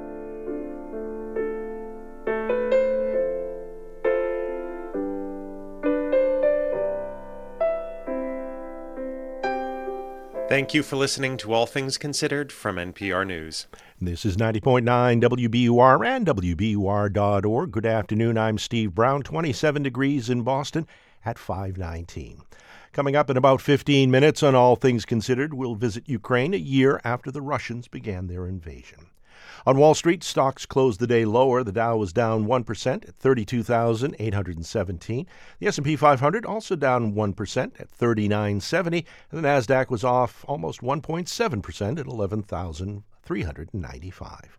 In other business news, the average price of home heating oil in the state continues to drop. The latest survey by the State Department of Energy Resources shows the average price at $4.27 a gallon. That's 16 cents lower than last week. It's 35 cents more than this time last year. It's 519. We're funded by you, our listeners, and by Boston Graduate School of Psychoanalysis. Prepare for a dynamic career with a master's in mental health counseling. 94% of grads hold clinical jobs or are in private practice. GRE not required and state licensure eligible. Now accepting applications for fall. More at bgsp.edu. Coming to City Space on Thursday, March 9th, Julian Shapiro Barnum. He's the host of the web series Recess Therapy, featuring hilarious interviews with kids. Tickets at wbur.org slash events. In the forecast, it'll be mostly clear, very cold tonight. The low will be around 8 degrees. The wind chill will make it feel much colder, so bundle up. Increasing clouds tomorrow with a slight chance of snow after 4 p.m., the high around 22. Again, the wind chill will make it feel colder. Mostly cloudy with a chance of snow on Sunday. No accumulation is expected, the high around 37.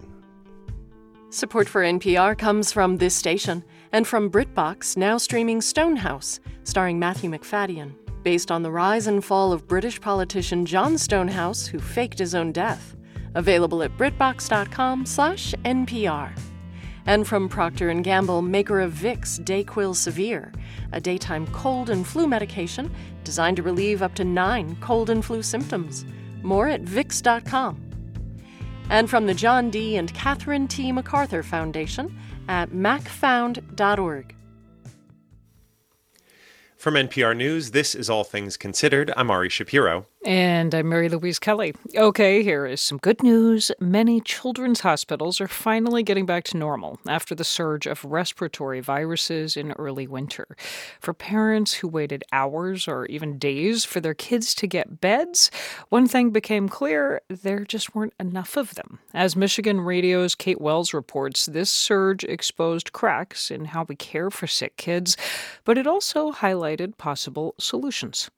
One night last year, Dr. Mark Auerbach was sound asleep. He was on vacation with his family in the rural Adirondack Mountains in upstate New York. It was quiet and calm. And then suddenly, he's woken up by his eight year old son saying, Dad, I can't breathe. At first, Auerbach was able to help his son take deep breaths and get back to sleep. But then he woke up again and this time was really gasping for air and said, uh, uh He can't breathe, he can't breathe and hearing that sound, um, recognized that we needed to get him to the hospital. This is a very familiar experience for a lot of parents whose kids also had RSV. But Auerbach is a pediatric emergency medicine doctor at Yale, so he knew a lot of ERs just don't treat that many critically ill kids. Their infrastructure, their equipment, their staff, it's set up to treat adults, not kids. Hospitals can actually get graded on this, on whether their ER is what's called pediatric ready. The average ER gets a D. So as Auerbach put his own kid in the car and starts speeding through the mountains, he is worried. Frankly, am I going to need to treat him myself and find the equipment? And are they going to have the equipment? The fact that ERs often are not set up to care for critically ill kids is a big part of why the surge got so bad this winter. Another one is that over the course of more than a decade, U.S. hospitals have cut nearly 20% of their pediatric units. That's because hospital beds for kids just don't make as much money as adult beds do. Dr. Larry Kociolek is with Lurie Children's Hospital in Chicago. During a surge, when volumes may double or even more in, in some communities, that leaves a gap, a, a major gap, and children suffer the consequences of that. That is exactly what happened this past fall. Lots of little kids whose immune systems had not been exposed to stuff during the pandemic got really sick with common viruses like RSV. They poured into ERs, but with fewer beds overall, hospitals were quickly overwhelmed. Dr. Chris Bryant is a pediatric infectious disease doctor at Norton Children's Hospital in Louisville, Kentucky. And she says, we don't know if in the future we're going to be dealing with as big of a surge in flu, RSV, and other viruses. But I suspect all of those viruses will continue to circulate and cause their own surges. And if they all happen at the same time, we will be pressed for beds again. But this is not a hopeless situation. There are solutions. Number one, getting more kids regular childhood vaccines like the flu shot, which can keep them out of the hospital in the first place. Number two, insurers, namely Medicaid, could give hospitals more money for pediatric care. And number three, get more emergency rooms, the training and support that they need to handle critically ill and injured kids. Dr. Mark Auerbach says the vast majority of kids who go to ERs can and do have really good experiences, like him and his son when they went into this rural ER in the mountains. They rapidly assessed him, uh, began very appropriate breathing treatments and medical treatments, and after uh, about six hours of observation, uh, we are able to actually stop at Dunkin' Donuts on the way home and come and see his mom and his brother. It turns out the ER that Auerbach went to had partnered with a big university hospital in the area. They had the right equipment, the right policies, the right staff training to handle seriously sick kids. And if every ER was like this, he says, it could save thousands of children's lives. For NPR News, I'm Kate Wells. Later this spring, millions of Americans who receive federal assistance to buy food will need to work in order to continue getting aid. This is under the SNAP program. But do these kinds of work requirements lead to economic self sufficiency? Wailin Wong and Darian Woods from our daily economics podcast, The Indicator from Planet Money, look at some new research. SNAP stands for Supplemental Nutrition Assistance Program. It used to be called food stamps. People qualify for SNAP if their household income falls below certain levels. They get money on a debit card to buy food at, say, a supermarket. You can only use that for food that you tend to prepare at home. Mary Zaki is an economist at the University of Maryland. She studies programs like SNAP. It's not really meant to cover all your food needs, but it's supposed to supplement your income. There are also rules for a small subset of SNAP recipients, rules around working in order to keep getting benefits. These rules affect adults who are younger than 50, do not have a disability, and do not have kids. And the work requirements were suspended at the start of the pandemic and will be going back into effect in a couple of months. Mary says there is a common refrain by policymakers who support these measures. They believe, okay, people will have work requirements and then that will promote self-sufficiency among those who receive government payments and then they don't need that aid anymore. Earlier this month, Mary and four other researchers published a paper that tried to answer the question Does unconditional government aid discourage work? Their paper said results of previous research on work requirements in SNAP have produced mixed results, likely because of the kinds of surveys that economists have relied on for data. The breakthrough for Mary and her colleagues was getting access to granular data from one particular state. They studied a group in Virginia during and after the Great Recession. In Virginia, work requirements for SNAP were suspended between 2009 and 2013. This provided the researchers with a kind of natural experiment to see what happened in Virginia with and without work requirements. If SNAP participants went from unemployed to working or started earning more money, those outcomes would show up in the data. But when the researchers looked at employment and wages for this group 18 months after work requirements went back into effect, they couldn't find any improvement. There was basically zero increase in employment and earnings. At the same time, SNAP participation among this group went down almost 40%. So, 40% fewer people getting these benefits. So, what does this show? They are facing a more immediate barrier to working than the disincentives from receiving SNAP benefits. For example, homelessness or having fewer sources of income. So Mary says the ones that lost their SNAP benefits didn't have a lot of options, and it wasn't as simple as just going out and getting a job. If the goal is to produce self sufficiency, then it's important to identify what these more immediate barriers are to working rather than going the route of work requirements Negotiations are starting now over the new Farm Bill, which is what funds SNAP. And that means work requirements and the future of SNAP are expected to be the subject of intense political debate. Wailin Wong, Darian Woods, NPR News. Support for Planet Money comes from Workday, an enterprise management cloud focused on providing organizations with a system to continuously plan for all what if scenarios. Workday, the finance, HR, and planning system for a changing world.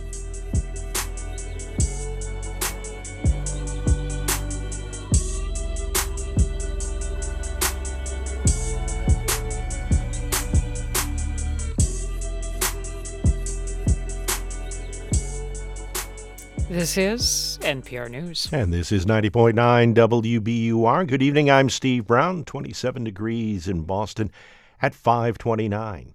Ahead in about 15 minutes here on 90.9 WBUR, we'll hear from Vivian Yoon. Her new podcast, K Pop Dreaming, is a personal and historical journey through Korean pop music.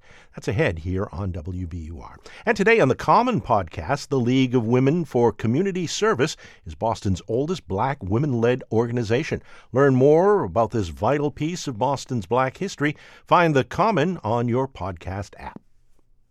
We're funded by you, our listeners, and by Lauren Holleran with Gibson Sotheby's International Realty in Cambridge, real estate brokerage that is grounded in data and committed to thoughtful design. LaurenHolleran.com. Hi, this is Steve Inskeep with a reminder that this public radio station is a collaboration. Many of my colleagues are working in the middle of the night to bring you the latest information when you get up in the morning. You don't have to do that, but you can contribute in other ways like donating your old car. Turn your old car into Morning Edition, all things considered, and all the voices you trust. There's never been a more important time to strengthen your station. Here's how. Just go to WBUR.org.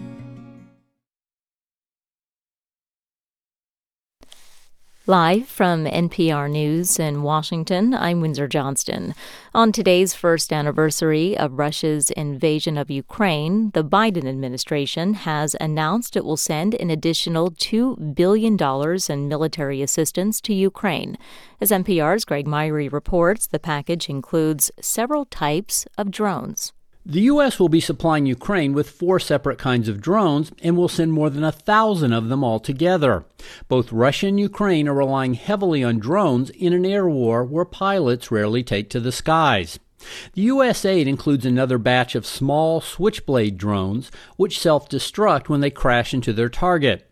The Pentagon also said it's sending systems to detect and counter the Russian drones, which often target Ukraine's electricity system. The Biden administration has now pledged or sent $32 billion in military assistance to Ukraine since Russia's full scale invasion on February 24th of last year. Greg Myre, NPR News, Washington. The Pentagon is once again warning China against providing lethal weapons for Russia to use against Ukraine. Brigadier General Pat Ryder says the Defense Department will be keeping a close eye on that possibility in the weeks ahead. We haven't seen them provide lethal aid to Russia yet, um, but we also have noticed that they haven't taken it off the table. And so you've heard Secretary Austin, Secretary Blinken, and others warn China about the implications of providing lethal assistance to Russia. China on Thursday called for a ceasefire between Russia and Ukraine in a position paper on ending the war. But it was quickly dismissed by Western nations who have been highly critical of the growing partnership between Russia and China. At the close on Wall Street today, the Dow was down 336 points. This is NPR. And this is 90.9 WBUR. Good afternoon. I'm Steve Brown in Boston. A year after Russia invaded Ukraine, there are millions of Ukrainian refugees that have crossed the border into other countries. Many have found their way to the United States. Caroline Davis of Services for the Refugee Resettlement Agency Ascentria Care Alliance tells WBUR's Radio Boston her organization is helping hundreds of people now in Massachusetts. These are individuals who have walked through our agency doors seeking services. They are not coming through our official refugee program. So, in addition to those 340, we've also placed 41 direct refugees from Ukraine. Last April, the state allocated $10 million to help with resettlement efforts.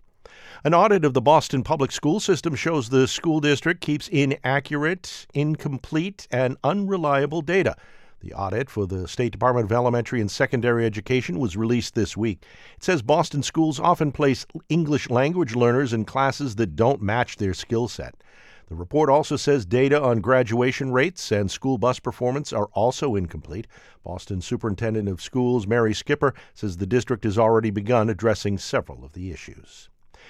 The MBTA is publishing new information online about service slowdowns and the steps it's taking to improve safety. The T's website now features a dashboard that includes a speed restriction report. It shows that subway cars are forced to slow down on about 6% of the system's tracks because of infrastructure defects. The new site also lists the status of projects the T has begun to address the Federal Transit Administration's safety directives for the agency. Cold weather is making a comeback in the Boston area. Temperatures will be in the single digits overnight, and we don't expect to be above freezing until Sunday. When people try alternative heating methods during cold snaps, emergency calls for carbon monoxide poisoning increase. WBUR's Martha Bebinger has more on what you can do to avoid making one. Carbon monoxide is an invisible odorless gas released when fossil fuels burn. To avoid poisoning, don't use gas burning generators, kerosene lanterns, or other unventilated open flames inside your home or garage. UMass medical toxicologist Dr. Powell Graham says symptoms might start with a headache or fatigue. And then as they progress, they can cause things like chest pain and confusion and seizure and dizziness, and ultimately people can lose consciousness or actually die. Graham says carbon monoxide can also cause long term brain and nerve damage. He recommends installing carbon monoxide detectors near sleeping areas. For 90.9 WBUR, I'm Martha Bebinger. And it will be very cold tonight. Low temperature of 8 degrees. The wind chill will make it feel much, much colder. Increasing clouds tomorrow. Slight chance of some snow after 4 p.m. The high around 22. But again, that wind chill will make it feel colder. Mostly cloudy with a chance of snow on Sunday. No accumulation is expected. The high will be around 37 degrees. Should be mostly sunny on Monday. The high around 35. Right now it's 27 degrees in Boston. This is 90.9 WBUR. Support for NPR comes from this station and from Indeed, a hiring platform designed to streamline the candidate search process. Businesses attract, screen, and interview candidates all from the employer dashboard. More at indeed.com/npr. And from Procter & Gamble, maker of Metamucil, a fiber supplement containing psyllium a plant based fiber for trapping and removing waste in the digestive system, designed to be taken every day. More at metamucil.com. This is NPR. From NPR News, it's All Things Considered. I'm Mary Louise Kelly. And I'm Ari Shapiro. It's been a somber day in Ukraine. A year to the day after Russia invaded his country, in the capital Kiev, President Volodymyr Zelensky told reporters Ukraine has survived the worst year in its modern history. And he said it needs the continued support of the world, not just the West, to prevail in its war against Russia. NPR's Joanna Kakissis reports. In a rare press conference, Zelensky answered questions for more than two hours while hammering home one big theme that he will keep making a case to support Ukraine to allies and skeptics alike. Here he is speaking through an interpreter. It's important that everyone to know that this is not our war. We are fighting for all of you. Responding to a question from NPR, Zelensky rejected skepticism by some U.S. officials who said Ukraine would not be able to push all Russian forces out of the country. Zelensky said this would only happen if powerful weapons promised by the West did not come through quickly enough. He also said that this skepticism is not shared by President Biden or most of the American people. I saw that American people they support us and there's another thing believing in our victory and this is what uh, uh, President Biden's uh, uh visit was about. And when a journalist pointed out that support for Ukraine is dropping in the US, Zelensky offered this warning. If they do not change their opinion, if they do not understand us, if they do not support Ukraine, they will uh, lose NATO, they will lose clout, they will lose the leadership position that they are enjoying in the world. But the Ukrainian president also took lots of questions about countries with less friendly attitudes. Early in the press conference, he said he welcomed China's recent engagement on resolving the conflict. China issued what it called a position paper on the war today. And Zelensky said he also wants to travel to Latin America to meet face to face with leaders there who do not support Ukraine. Uh, Russian Federation has made a large informational campaign uh, on the territory of Latin American countries. We are interested in you learning the truth. We have shared values. We need to talk, really. We need to talk, and Ukraine has to talk to all the countries now. Zelensky made very clear who he did not want to talk to Ukrainians who have not stayed to defend and rebuild the country. All those who left on the 24th of February, all those who left Kiev, all those who were supposed to fight for the country, all these people have disappointed me. In a speech earlier today, Zelensky gave credit to the resilience of the Ukrainian people and also thanked those who had stayed to fight.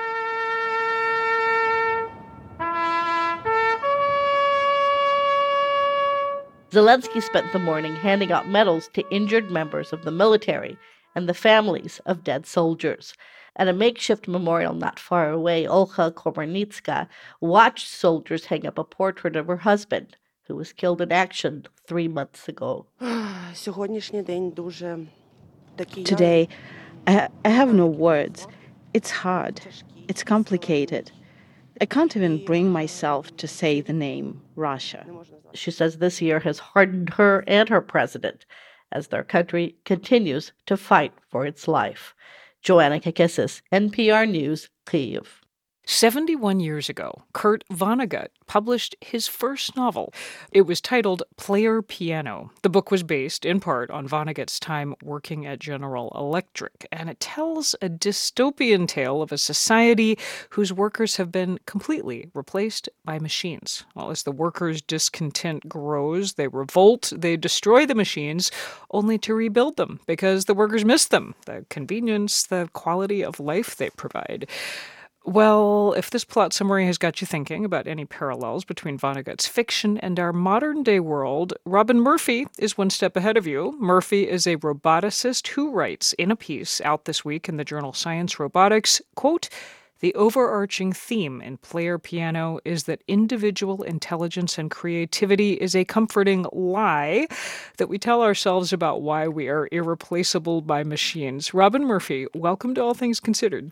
Well, thank you. I want to ask how you stumbled upon this book and what about it got you thinking? Well, a few years ago, uh, I had, of course, I had read Slaughterhouse 5 Uh-huh. but somebody had said something. Oh, Vonnegut, yeah, his first book, Player Piano, has automation robots, and I was like, what? And so I went back and reread it and said, holy cow, he saw a lot of things coming. Like what? And start maybe with the character named Rudy. Just describe briefly what happens to him and how how that may have uh, we may be seeing some of that play out today. Well, Rudy's an interesting character. He's he's a minor character, but he shows up at key moments. And he used to be, or is still is, the best machinist there in Ilium, New York. But he lost his job. He's very proud of how he lost his job because they had a robot learn by demonstration. He showed the robot how he did. They were able to record his motions, learn from it, and now they didn't need him anymore. So he's very, very proud. But on the other hand, he's very, you know, superfluous. distraught. You know, Yeah. He's superfluous now because he's trained the robot to do what he does, but even better. Yeah.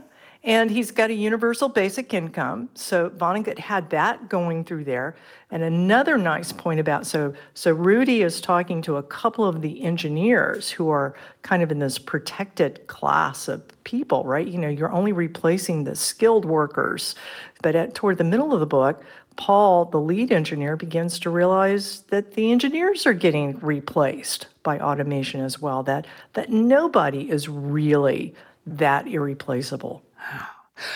Go back to the universal basic income point. This is why would you pay a human to do something if they have rendered themselves superfluous? If you don't need them to do any more of their work because the robot can do it. I mean, that is something we've seen play out. There have been some experiments with universal basic income uh, in various places in the world.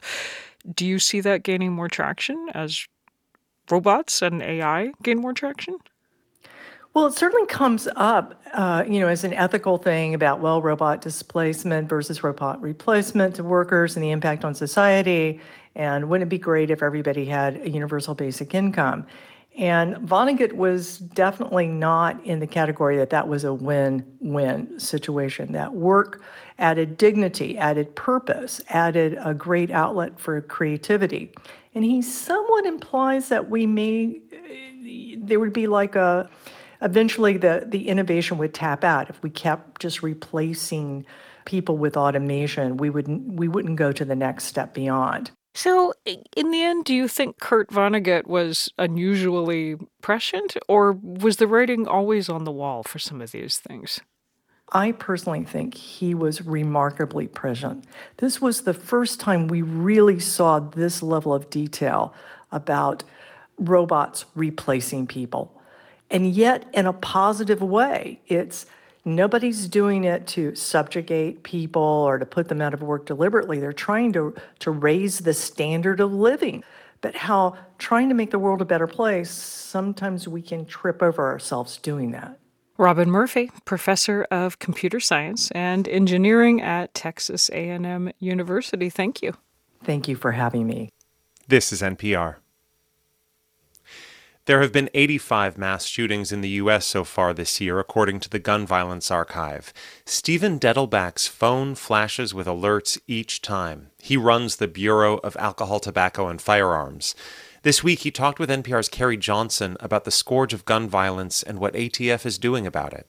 My biggest fear is that people in this country will somehow become calloused to what's going on. Steve Dettelbach has been running the Bureau of Alcohol, Tobacco, Firearms, and Explosives since last July. Shootings during that period have killed about 100 Americans every day. This problem is a problem that is not just on the news, it's around the corner, it's in your neighborhood. If people in this country think that they're immune to it because of their zip code or their address, they're wrong. For the first time in 20 years, ATF this month released data on crime guns. The report showed that guns purchased legally fall into the wrong hands and get brandished in violent crimes faster than ever. Another worry, Dettelbach says, are deadly machine gun conversion devices that can fire far more rounds. Machine gun conversion devices. These are little pieces of plastic or metal that people attach to a lawful semi automatic weapon that turns it into a totally unlawful machine gun. Can fire a thousand rounds a minute. We're swimming in these devices. I've heard it from police departments all over the country. ATF is a small agency with fewer than 50 agents in New York City, where the city's own police force numbers 36,000. That means partnerships with state and local law enforcement are important.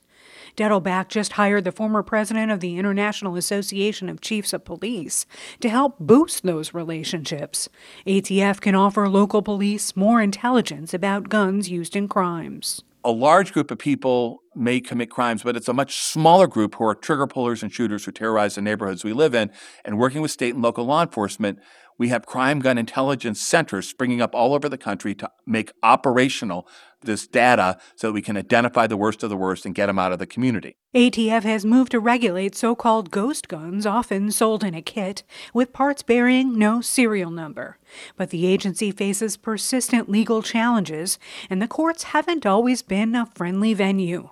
This month, the U.S. Court of Appeals for the Fifth Circuit threw out a law that bars people subject to a restraining order for domestic violence from possessing guns. Attorney General Merrick Garland has promised to appeal. The ATF director says in most parts of the country, that law barring gun possession by domestic abusers is still in force. And he says Congress last year made clear that ban applies to boyfriends or partners, not just married people. I think that there are a lot of people in this country who believe that protecting women from abusers with guns is a really important thing to do. We certainly believe that at ATF. Dettelbach, the U.S. Attorney in Ohio during the Obama years, is operating in a more complicated and politically fraught environment now. Gun safety groups are pressing the Biden administration to do more, and gun rights groups are pushing back. In our constitutional system, it's Congress to pass the laws we have the ability that Congress has given us to define some of the terms that they pass in their laws. That's what we do at ATF. That's all we can do. Last year, Congress created two new standalone gun crimes, including one that cracks down on firearms trafficking. Dettelbach says they've charged 30 defendants under those new statutes, with more cases in the works. Carrie Johnson, NPR News, Washington.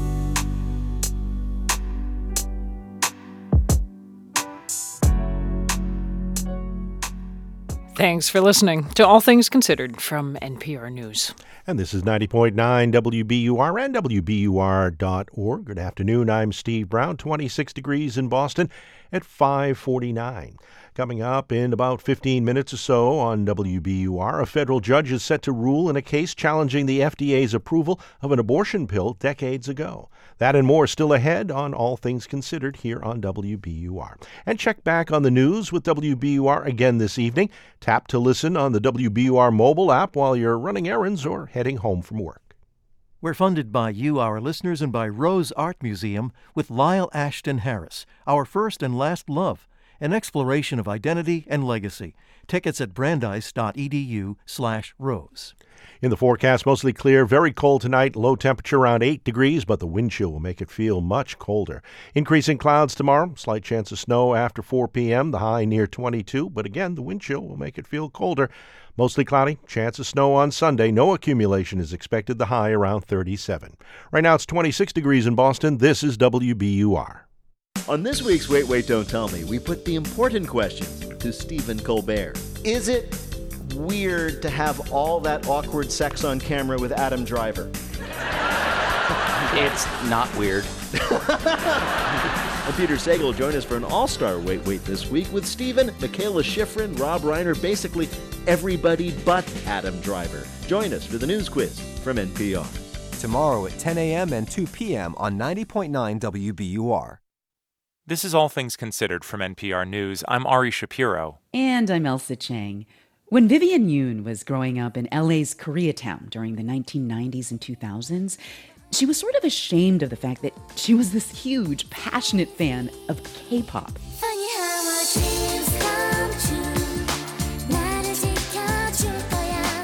I mean, at the time, K pop just wasn't the global music sensation and multi billion dollar industry it is today. And though Yoon knew all the words to her favorite K pop songs, she wanted to appear more interested in American culture. My dad was very, I mean, he was very American, right? Like he grew up in the States, he was in the US Army. And so I think that's sort of where a lot of this stemmed from, right? My my desire to to really be seen as American as opposed to Korean or Korean American? Well, Yoon has embraced her love of Korean popular music, and she is out with a new podcast from LAist Studios. It's called K pop Dreaming. The series traces K pop's rise to the international stage and how Yoon's own family history and identity weave into that. We started with a song from 25 years ago, one that Yoon cannot stop singing even today. It's called 1TYM by the group 1TYM.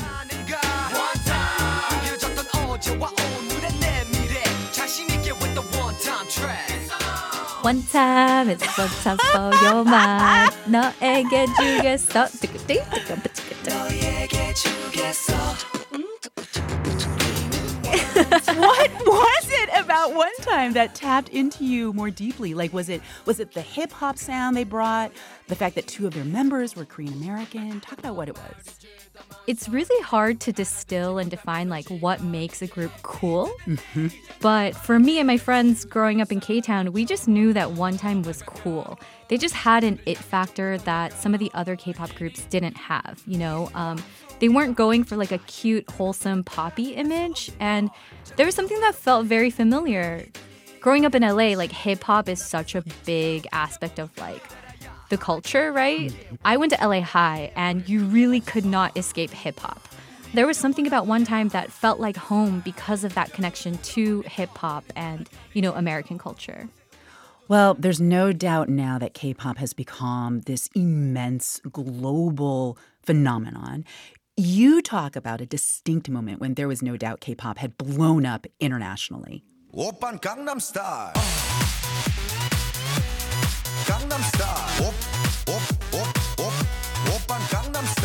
I'm sorry. I'm sorry. I'm doing the dance right now. Can you describe what it was like to watch this song catch on fire in America in 2012? To like watch everyone doing the invisible horse dance, reenacting the video and why it was kind of funny to you that this song, out of all the songs, was the song that blew up.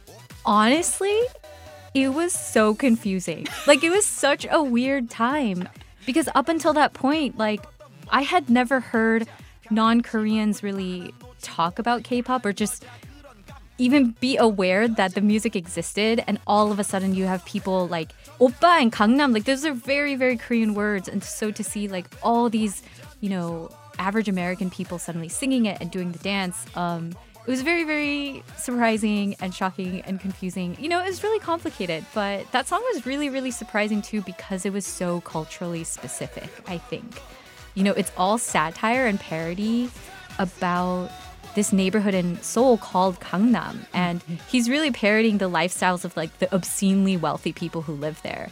So it was also really surprising just because of how specific the song's content was. This is probably a good time to step back and talk about what is K-pop anyway? Like if you were to describe the sound of K-pop today, what are the elements of that sound?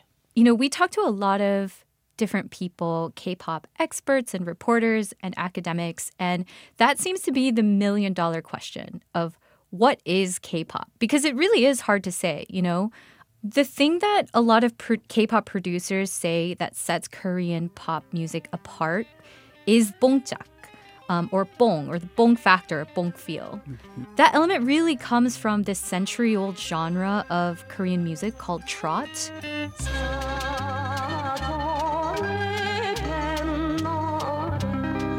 One person describes bong as coming from the Korean blues, essentially, right? And it's mm. rooted in like a century of hardship and suffering um, that the Korean people endured throughout history. So, like, you had the Japanese occupation, then you had the Korean War, and then you had like military dictators um, coming in in the 80s. And so, Korea has had this really tumultuous uh, and sort of tragic history.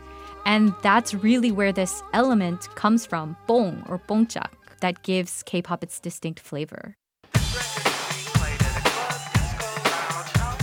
So, like the HOT song Candy, which sounds super upbeat and poppy, mm-hmm. the first line, like the lyrics are literally like, I was thinking about breaking up with you the other day. Dang. Those are the kinds of things that you'll see a lot in Korean lyrics. And it's this juxtaposition of these different kinds of ideas of like happy and sad, uplifting, joyful, grieving, like all these different things are mixed together. And I think it's a really good example of Korean culture and you know Korean history and Koreans in general. Like I feel like, you know, we are a very resilient people when you look at our history and where South Korea is today specifically. I mean, after listening to you explain that, it made me hear K pop differently. And I'm curious, how much has making this podcast helped you think differently about your own relationship to Korean culture and your own heritage? That was the biggest surprise for me. I did not expect to come out of this as a changed person. Mm. But I can really say there's something so powerful about knowing the history of your people and your community and where you come from and seeing the forces that have shaped your identity. Knowing your history can lead to a certain kind of acceptance. And for me, I didn't realize I was missing that in my own life.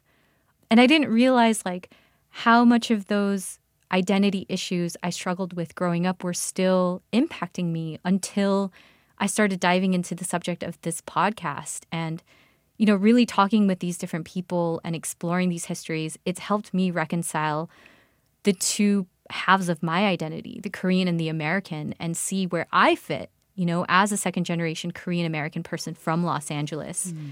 So it's it's been really, really powerful and, and surprisingly so. I'm so glad to hear that. Vivian Yoon's new podcast is called K-pop Dreaming. Thank you so much for sharing this time with us. Thank you so much for having me. One, two, three, four. Baby, got me looking so crazy. in a daydream. Got me feeling you, 나또 말해줄래. 누가 내게 말해도 남들과는 다른 넌. Maybe you could be the one. 날 믿어 I'm not looking for just fun. Maybe I could be the one. Baby, 예민하다 나 lazy. You're listening to All Things Considered from NPR News. Support for NPR comes from this station and from Drexel University, whose cooperative education program lets students explore a future career, build a resume, and earn a salary before graduation. More at drexel.edu slash ambition can't wait. and from the Charles Stewart Mott Foundation for more than 95 years, supporting efforts to promote a just, equitable, and sustainable society. More at mott.org. And from Paycom, an HR and payroll tool designed to prevent lost hours during the week to allow employees to maximize their time and productivity. Learn more at paycom.com/radio. And from listeners like you who donate to this NPR station. This is 90.9 WBUR and WBUR.org. Good afternoon. I'm Steve Brown. 26 degrees at about a minute before 6 o'clock. Coming up in about 20 minutes on All Things Considered, SNAP, the Federal Nutrition Assistance Program, will again require some recipients to work in order to receive aid. But new research raises questions about whether work requirements actually work. That's ahead on WBUR. I'm here now, host Robin Young, and this is 90.9 WBUR FM Boston, 92.7 WBUA Tisbury, 89.1 WBUH Brewster. Listen anytime with our app or at WBUR.org. WBUR, Boston's NPR news station. There are now political attacks attempting to question the legitimacy of scientists and doctors. A federal judge is expected to rule in a case challenging the FDA's approval of an abortion pill some 20 years ago. It's Friday, February 24th. This is WBUR's All Things Considered. Good evening. I'm Steve Brown. Coming up, we'll have the latest on the case now unfolding in Texas. Also ahead, traveling with an aid flight into government held areas in Syria show problems that go back before the recent earthquake, like poverty and loss from a civil war. And a year into the war in Ukraine, evidence of alleged war crimes by Russian soldiers is mounting. Coming up at 6:30 on WBUR, it's Marketplace. It's 6:01. Now this news.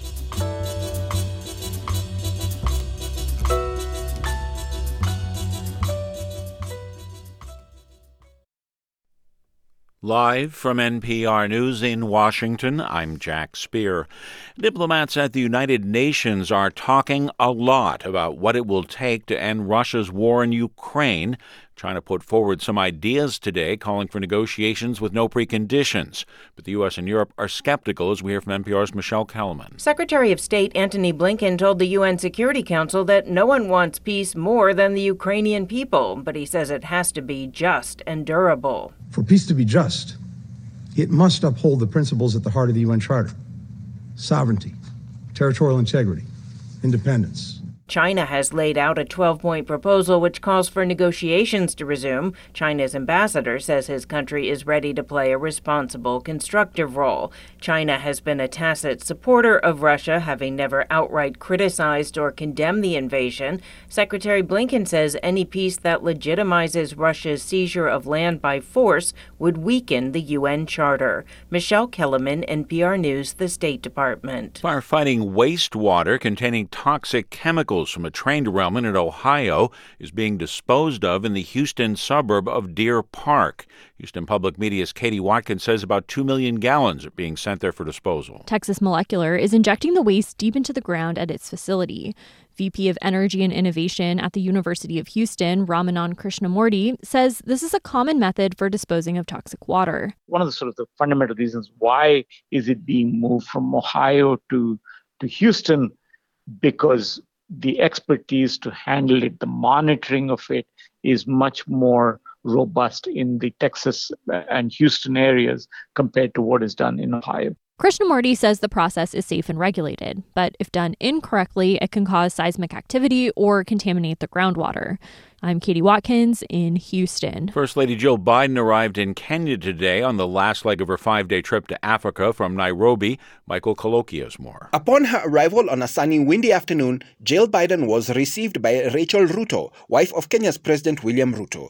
During her three day visit, Biden is expected to hold talks with local officials here, aimed at strengthening ties between Kenya and the United States. She will also draw attention to the food security crisis impacting the Horn of Africa, which is currently currently experiencing one of its worst droughts in decades.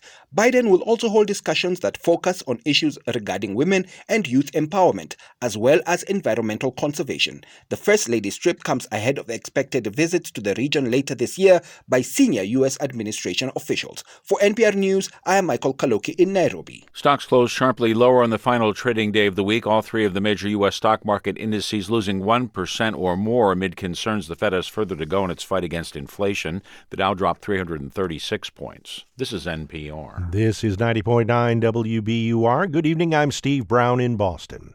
Today, Ukrainians in Massachusetts are mourning on the one year anniversary of Russia's all out invasion of their country.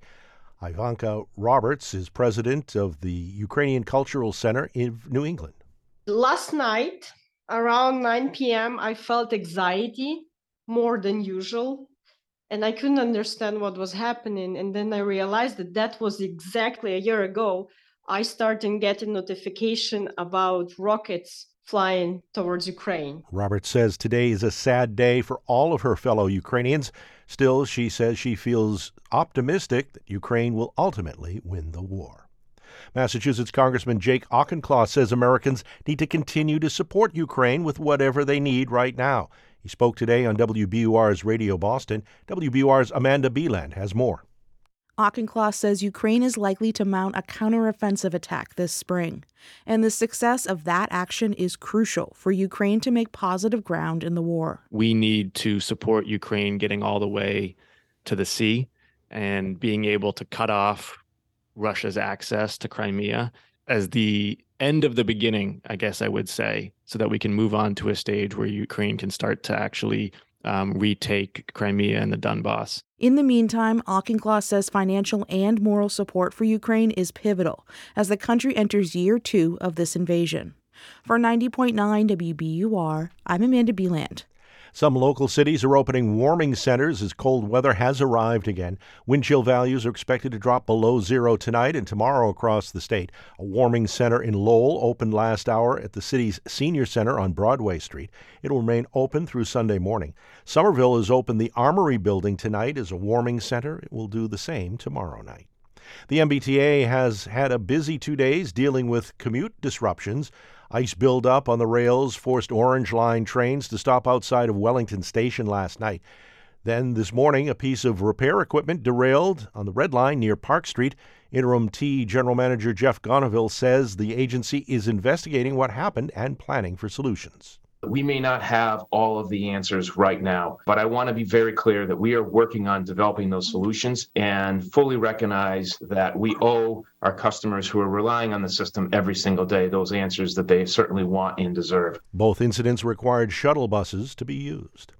Rafael Devers had an RBI single as the Red Sox beat Northeastern University 5 to 3 in the first spring training action of the season. Six pitchers got uh, each got an inning worth of work for the Sox. The traditional exhibition game with Northeastern was not played in 2021 because of the pandemic or last year because of the lockout. In the forecast, mostly clear, very cold tonight, low around 8 degrees. The wind chill will make it feel much colder. Increased clouds tomorrow, a slight chance of some snow after 4 p.m. The high will be near 22 degrees. Again, that wind chill will make it feel colder. Mostly cloudy with a chance of snow on Sunday. No accumulation is expected, however. The high will be around 37 degrees. We're now 26 degrees in Boston. This is WBUR. We're funded by you, our listeners, and by the Walton Family Foundation working to solve social and environmental problems to improve lives today and benefit future generations. More information at waltonfamilyfoundation.org. It's All Things Considered from NPR News. I'm Ari Shapiro. And I'm Mary Louise Kelly. A federal judge in Texas is expected to rule in a case challenging the Food and Drug Administration's approval of an abortion pill some 20 years ago. If the judge sides with the anti abortion group that brought the case, and he is expected to, it could have ripple effects on drug approvals as we know them. Well, NPR Pharmaceuticals correspondent Sydney Lupkin is here in the studio to explain. Welcome, Sydney. Hi. Okay, I want to start with the stakes because I'm trying to understand how this one case about just one pill has the potential to change how the FDA okays medicines. hmm The case is over mifepristone, which is used in first trimester medication abortions in combination with another pill called misoprostol. The anti abortion group that's suing, Alliance Defending Freedom, is basically saying that the FDA never had the authority to approve mifepristone in the first place. They say the way the agency approved it required them to call pregnancy an illness, which it is not. I spoke to Harvard Medical School's Amit Sarpatwari. But the preamble to this rule makes it clear that what FDA meant was conditions or diseases that can be serious for certain populations in some or all of their phases, uh, which would include pregnancy. The lawsuit is also questioning whether the FDA correctly considered safety and effectiveness when it granted this approval, which is interesting for a drug that's been on the market for 20 years. Indeed. Vice President Kamala Harris talked about that this morning. Most Americans could look in their medicine cabinet where they will find medication prescribed by a doctor that they use on a daily basis and have available to them because the FDA engaged in a process of determining the efficacy and safety of that medication. Mifepristone is no exception to that process. She said those who attack that process should look in their medicine cabinets and be prepared for the repercussions of those decisions. Okay, Sydney, practically speaking, what would change if the judge, as expected, does rule in favor of the anti abortion group? Well, part of what could change is that women could only get one kind of medication abortion, using one pill, the second one, which is less effective and more painful. And it could also set this precedent for court interference in FDA expert decision making. So, for the last 60 odd years, the FDA has been the global leader in approving drugs based on rigorous safety and effectiveness standards. And now a court could, like, undo that. So, that could have a chilling effect on the FDA, which broadly doesn't have the resources to get sued a lot. It's expensive to the taxpayer. It limits other things the agency can do. So the FDA might be more cautious about approvals. Here's Sarpatwari again. If a court is willing to say, in the face of this evidence, that this drug is not safe or is ineffective, then what else might it potentially say is unsafe or ineffective? And in a politically charged climate, that could mean drugs for future hormone therapies, for gender affirming care, PrEP for HIV prevention. So those drug companies might not want to invest in the development to begin with if that you know risk is that the court could just overturn the approval anyway and the FDA again not wanting to be sued might look backwards in time and do withdrawals In a case where the stakes are so high, as you've just filled in, um, do we expect that, however the judge rules, there will be an appeal? So, yes, I'm told this will likely go to an appeals court and make it all the way up to the Supreme Court, according to Robin Feldman at UC Law SF. It seems like this was basically written for the Supreme Court. So, in the meantime, another case has been filed today, actually by several states' attorney, attorneys general, challenging the FDA's restrictions on mifepristone that have been in place since its approval. And they're arguing the drug is safe and effective, and those restrictions aren't really necessary. I'm told they could file an injunction against the FDA to prevent it from removing the drug from the market. So you really have these like dueling lawsuits, one by conservatives and one by Democrat led states. NPR Pharmaceuticals correspondent Sydney Lupkin, thank you. Thank you. We have a rare look now at the earthquake damage inside the government controlled part of Syria. Few outside journalists have been able to get there. It's a nearly closed country for reporters and tightly controlled. But the quake damage is extensive, and the needs stretch back far beyond that. NPR's Aya Batrawi went there on a relief flight run by the government of the United Arab Emirates. She joins us from the Syrian city of Jabla. And first, tell us more about where you are and what you're seeing. Yeah, well, first of all, we don't quite understand what the death toll is in the government parts of Syria. There haven't been any recent figures, but one doctor told me that in the area that I'm at, the Latakia governorate on the Mediterranean coast, there have been 805 deaths and over 1,300 hospitalizations. And in other areas of Syria, it is far worse in the north. However, we have seen um, collapsed buildings, buildings that are cracked and unlivable. But the real devastation here is from the Civil War. And that is what struck me because this is a government stronghold, an area where the government is firmly in control. But this is clearly a country that has been run down by 12 years of conflict. Homes in this area of Jabla, south of Latakia, where I was today, and where I'm speaking to you from, are half built, shoddy construction. There's unfinished stairways. And so many of these homes are barely standing after the earthquakes and they're unlivable. There was a family I met that is sleeping next to the rubble of a home where people died, and kids are sleeping together under a tarp. Um, there's wild dogs roaming around at night. It's it's still bitter cold outside, and the mothers I spoke to tell me they're not even sleeping at all. Wow. I understand you went out with relief workers from the Emirati Red Crescent and met people who were struggling. What did they tell you? Yeah, I went to these villages and towns far outside of the cities where there's almost no outside visibility. And Ari, people tell me all they want is to secure food for their kids and a safe future for them. But people are suffering. I mean, every home I visited, eventually at one point or another, grown men and women would break into tears about their situation. One woman opened her fridge for me, and um, this is, you know, something she was embarrassed to show me. There was no food inside. She told me for breakfast she'd had some olives and tea. Um, I saw kids who don't go to school because their parents can't even afford paper and pencils for them. I mean, schools here are free. Um, and you you walk around and you see like there's no stores. There's there's maybe small stands with potatoes tomatoes and onions but even few people can afford that. There's certainly no butcher shops no clothing stores playgrounds. The city is dark at night. The electricity is patchy and that's all because of the war. Hmm.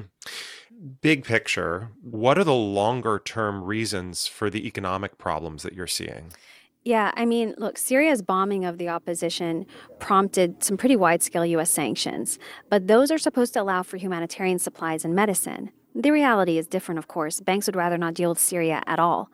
And so the result is a lack of critical aid.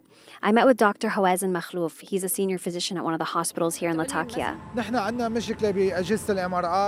He says they're missing MRI machines, CAT scan machines, heartbeat monitoring machines, and medicines for cancer, even anesthesia. He says all of this is difficult to bring in. They're unable to purchase these, these things to bring them in. Um, and as I crisscrossed uh, villages and towns here, I was talking to people about how much they're earning a month. What are they living off of? And families of six and more were telling me they earn 100,000 liras a month. That's around $14 a month for an entire family. And before the war, that amount would have been $2,000 a month. And so, what I saw the Emirati relief forces here doing today on the ground goes far beyond earthquake relief. They were giving out cash in hand to people who cannot afford cancer treatment, they were giving out boxes of food to orphans. And people I met here were asking me, when's the government coming to help? Or, you know, when, do you know when the government is going to come check on our home? And um, it just shows that they haven't seen any help yet from the government. That's NPR's Aya Batrawi in Jableh, Syria. Thank you. Thanks, Ari.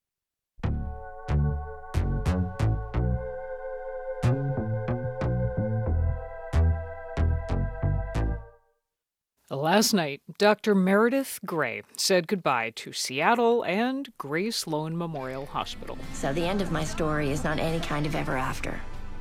Because I'm still alive. I'm still here. And the sun still rises on my life. Dr. Grey, played by actress Ellen Pompeo, will be stepping back from ABC's hit medical drama Grey's Anatomy after 19 seasons and more than 400 episodes. Pompeo's character is leaving for Boston. Pompeo herself will stay on as an executive producer. Back in December, Pompeo had told Drew Barrymore she was ready to do something new. I feel super happy. Really? Yeah. Um, but listen, the show has been incredible to me, and and I love, I've loved a lot of the experience. Listen, it's just I, I, gotta, you know, I gotta mix it up a little bit. Grey will be remembered for her many close calls with death, her deep friendships, and her enduring romance with Dr. Derek Shepherd. Derek, I love you. In a really, really big. Pretend to like your taste in music. Let you eat the last piece of cheesecake. Hold a radio over my head outside your window unfortunate way that makes me hate you, love you. So pick me. Choose me. Love me. Ah, uh, McDreamy. Well, her last episode, as the show's lead, came to an understated conclusion. There were no epic montages, no flashbacks, no guest appearances from former cast members, not even a refrain from chasing cars.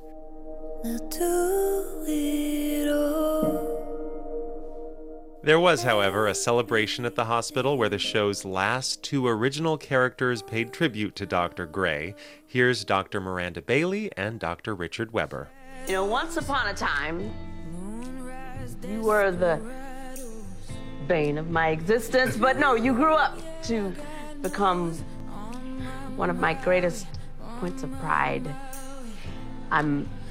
Okay, go, go. Dr. Grey, what Dr. Bailey's trying to say is this place won't be the same without you. We will still hear her character narrate episodes, as she's done for many of them, and she could visit every now and then, but for many Grey's Anatomy fans, the show just won't be the same without Meredith.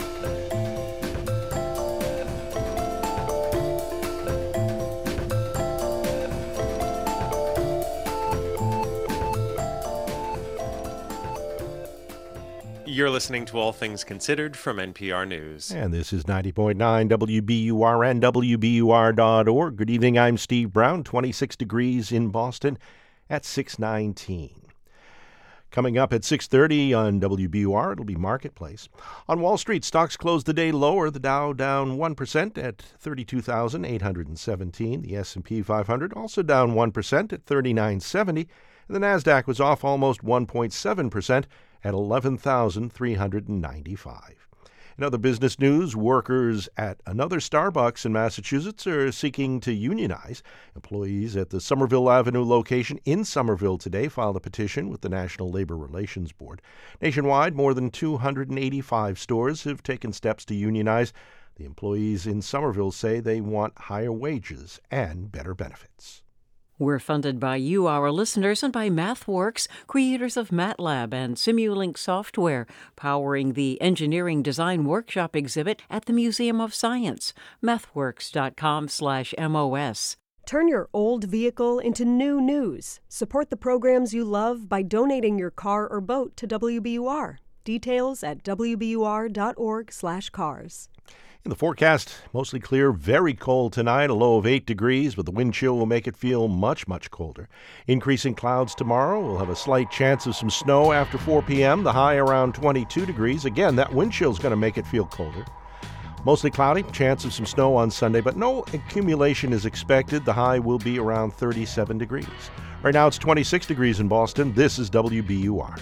WBUR supporters include the Gardner Museum. Experience the art and travel albums of Betty Saar and Isabella Stewart Gardner, who traveled the world a century apart. GardnerMuseum.org. This is All Things Considered from NPR News. I'm Ari Shapiro. And I'm Mary Louise Kelly. A year ago today, in the early morning, Russia invaded Ukraine. Intelligence officials in the West had expected the capital, Kiev, to fall in days. And while that grim prediction did not come true, the past year has brought plenty of heartache. It's also brought mounting evidence of alleged war crimes by Russian soldiers. We're going to zoom in now on one week at the end of March 2022 when the suburbs around Kiev were liberated after a month of occupation by Russian troops. We had heard stories of Russians targeting civilians, of mass graves, of summary executions, of finding dead civilians. That's NPR's Nathan Rott, who was in Ukraine at the time. We knew that that was kind of happening, but nobody had really been to these areas to kind of see what was left. The town of Bucha, northwest of Kiev, had just been liberated, and Nate was among busloads of reporters driven in to see it. And a warning to listeners this story contains graphic descriptions of violence. Every window had been blasted out, bridges had been destroyed, like giant craters in the ground that you could park a car in, and there was one street that we walked down in particular where there was so much ash on the street, it felt like you were walking on sand. You know, it felt like you were walking on the beach. And that was just ash from burnt homes and burnt equipment uh, in the middle of the city streets. at the end of that street, we just saw a guy who was kind of sitting outside watching all of us journalists walk around and take pictures and everything. And I just kind of walked up to him and started talking to him with the help of our translator, Luca. And, uh, and the guy was just immediately like, follow me. Он хочет поснимать. You want to come in here? You know, we walked through his yard to his backyard over broken glass and the whole side of his house is blasted open. I mean, it almost looks like a kid's dollhouse where you can like see the cross section of the house. You're like looking in it. I mean, the whole side of the house was gone. When Russian troops first came into Bucha, his story that he told us was that essentially, like, they threw a grenade into his house, yelled for people to come out, started a fire that was in their living room. I started uh, extinguishing the fire. I tried to. You can see it right there. Fire happened. He and his daughter and his son in law had raced outside and were trying to put out the fire. Они говорят, руки, покажи руки. There's three soldiers. They they yelled. They yelled at us, said uh, hands up. I we showed them our hands, walked out. Вышли сюда во двор. and Russian troops came up, started questioning them, asking them, "Where are the Nazis? Where are the Nazis? Where are the Nazis?" And you know, they were all like, "We're not Nazis. I don't know what you're talking about." He had this horrific story. Basically, his son-in-law was. Um, taken out through his front gate. So they took uh, my daughter's husband Oleg outside. They uh, ripped the clothes off him put him on the knees, and shoot him in the head. And his body laid there for weeks, um, right in front of right in front of his house.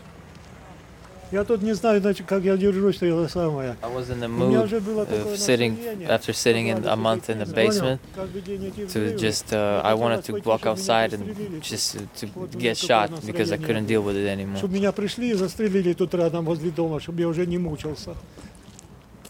it, the language war crime was being used everywhere. Ukrainians from the first time we got off the bus in Bucha, they were like, "We are here to show you Russian war crimes." I think a lot of international leaders, right after Bucha, that's when you started hearing war crimes. Uh, like that was the the moment that put that kind of into a, the conversation. I feel like that was NPR's Nathan Rott. Another journalist who spent time in Bucha speaking with survivors was Masha Gessen, a staff writer at The New Yorker. For Gessen, that work came with a deep sense of deja vu. I had done this kind of work 20 and 30 years earlier in in Chechnya uh, during the first war in Chechnya in 1994 1996, during the second war in Chechnya in 99 2001. And I had seen Russian troops behaving this way, and I had interviewed survivors of Russian war crimes who had told the same kinds of stories in Chechnya as they were now telling me in Ukraine. And um, I knew that it is normal for the Russian military to behave this way. This is how Russia prosecutes wars. Morning Edition host Leila Fadel spoke with Gessen about their experience reporting on war crimes and the aftermath. When it comes to accountability, does that what does that look like? Can it go as as high as Putin and is there a way to hold the president of Russia accountable? So, for some people, it's most important to see Putin and people who actually gave important orders prosecuted. Mm-hmm. That's not going to happen unless Russia is militarily defeated. I think for some other people, it is more important to see the people who pulled the trigger, the people who fired, uh, who personally fired rockets at apartment buildings, the people who personally tortured, raped, and executed civilians mm. to be prosecuted. There's an argument that that's not so important because they're not in charge. They're just part of this giant sort of organism that carries out aggression. But there's a counter argument that the whole reason that this is possible is because individuals are never punished. Hmm. I mean, Russia has, you describe, documenting these same kinds of crimes in Chechnya. Then again, they happened in Aleppo, and there has never been accountability or a red line crossed that the world has reacted to in this way. Why? The facile answer is that the world doesn't care as much about um, Chechnya, which is Muslim, an obscure part of Russia. I'm afraid the same can be said of Syria. The world doesn't care as much about people perceived as non white and, and, and Muslim. I think that there's a lot of truth to what I just said. I don't think it's, a, it's not a, the complete answer. Yeah. It also has a lot to do with opportunity. It was nearly impossible for international investigators and journalists to get to Aleppo, to get to Chechnya during the second war in Chechnya. The Russian human rights group Memorial did bring a number of cases to the European Court on Human Rights against Russian war criminals in Chechnya and won some of those cases. But the International Criminal Court has no jurisdiction over what Russia was doing and what is legally its own territory. So part of it is access, part of it is jurisdictional issues. Ukraine is in a you know it sounds horrible to say it, but there's in a way an opportunity to finally hold Russia accountable for what its military has been committing systematically for at least 30 years. That's Masha Gessen, staff writer at The New Yorker, speaking with Morning Edition host Leila Fadel. And you can hear more reflections on the war in Ukraine by checking your local member station for NPR's special report, Russia's War in Ukraine One Year On. To find your member station, go to npr.org slash stations.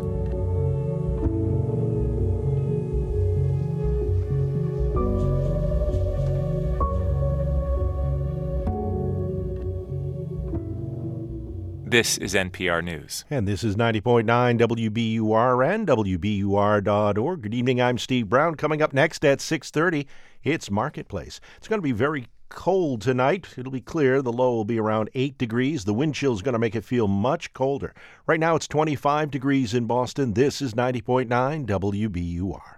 We're funded by you, our listeners, and by the Peabody Essex Museum, presenting Spirits, Saring Sherpa, with Robert Beer. On view now. Plan your visit at PEM.org.